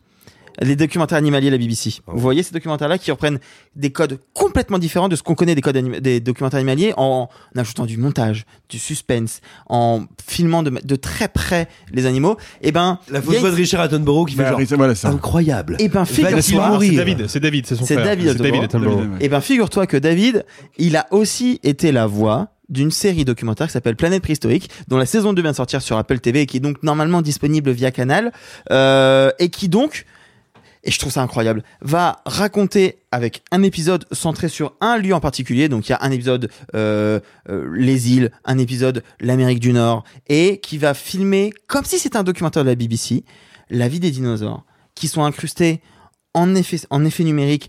C'est quand même produit par John Favreau, hein, donc par moment c'est quand même vraiment. Tu veux dire que c'est mieux que The Flash? Ah bah il y a vraiment des moments où les effets spéciaux sont impressionnants. Et moi je trouve ça fascinant parce que d'un côté on les suit, on est pris dedans. Et en plus, à la fin, ils ont un truc que je trouve très joli de...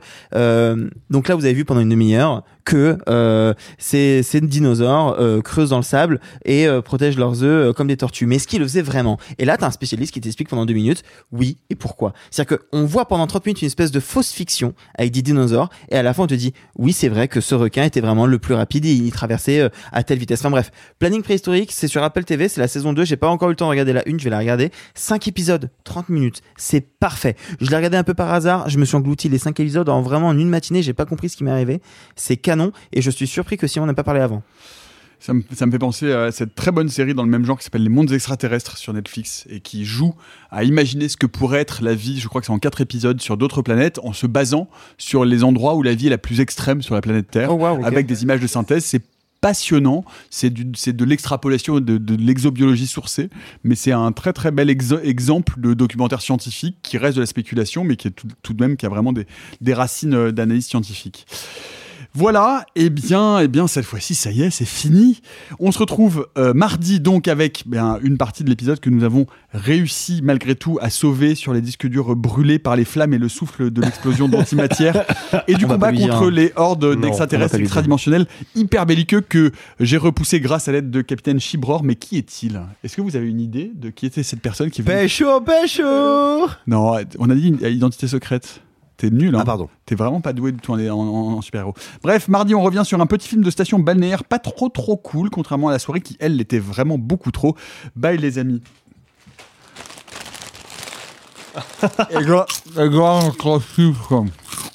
Oh, c'est pas humain, les salauds, ils m'ont épuisé. Au 4e stop, il sera exactement 0h13. Oh la vache! Oh, je vais être en retard au lycée! Oh, bah dis donc, t'es bien pressé, toi, histoire. Ceux qui sont encore vivants, profitez-en pour le rester, allez-vous-en! Arrivederci! Et buon viaggio! Messieurs, il n'est de bonne société qui ne se quitte. Hi, this is Craig Robinson from Ways to Win. And support for this podcast comes from Invesco QQQ, the official ETF of the NCAA. Invesco QQQ is proud to sponsor this episode and even prouder to provide access to innovation for the last 25 years. Basketball has had innovations over the years, too. We're seeing the game played in new ways every day. Learn more at Invesco.com/QQQ. Let's rethink possibility. Invesco Distributors, Inc. Planning for your next trip? Elevate your travel style with Quince. Quince has all the jet-setting essentials you'll want for your next getaway, like European linen, premium luggage options, buttery soft Italian leather bags, and so much more. And it's all priced at 50 to 80% less than similar brands. Plus, Quince only works with factories that use safe and ethical manufacturing practices. Pack your bags with high-quality essentials you'll be wearing for vacations to come with Quince. Go to quince.com/trip for free shipping and 365-day returns.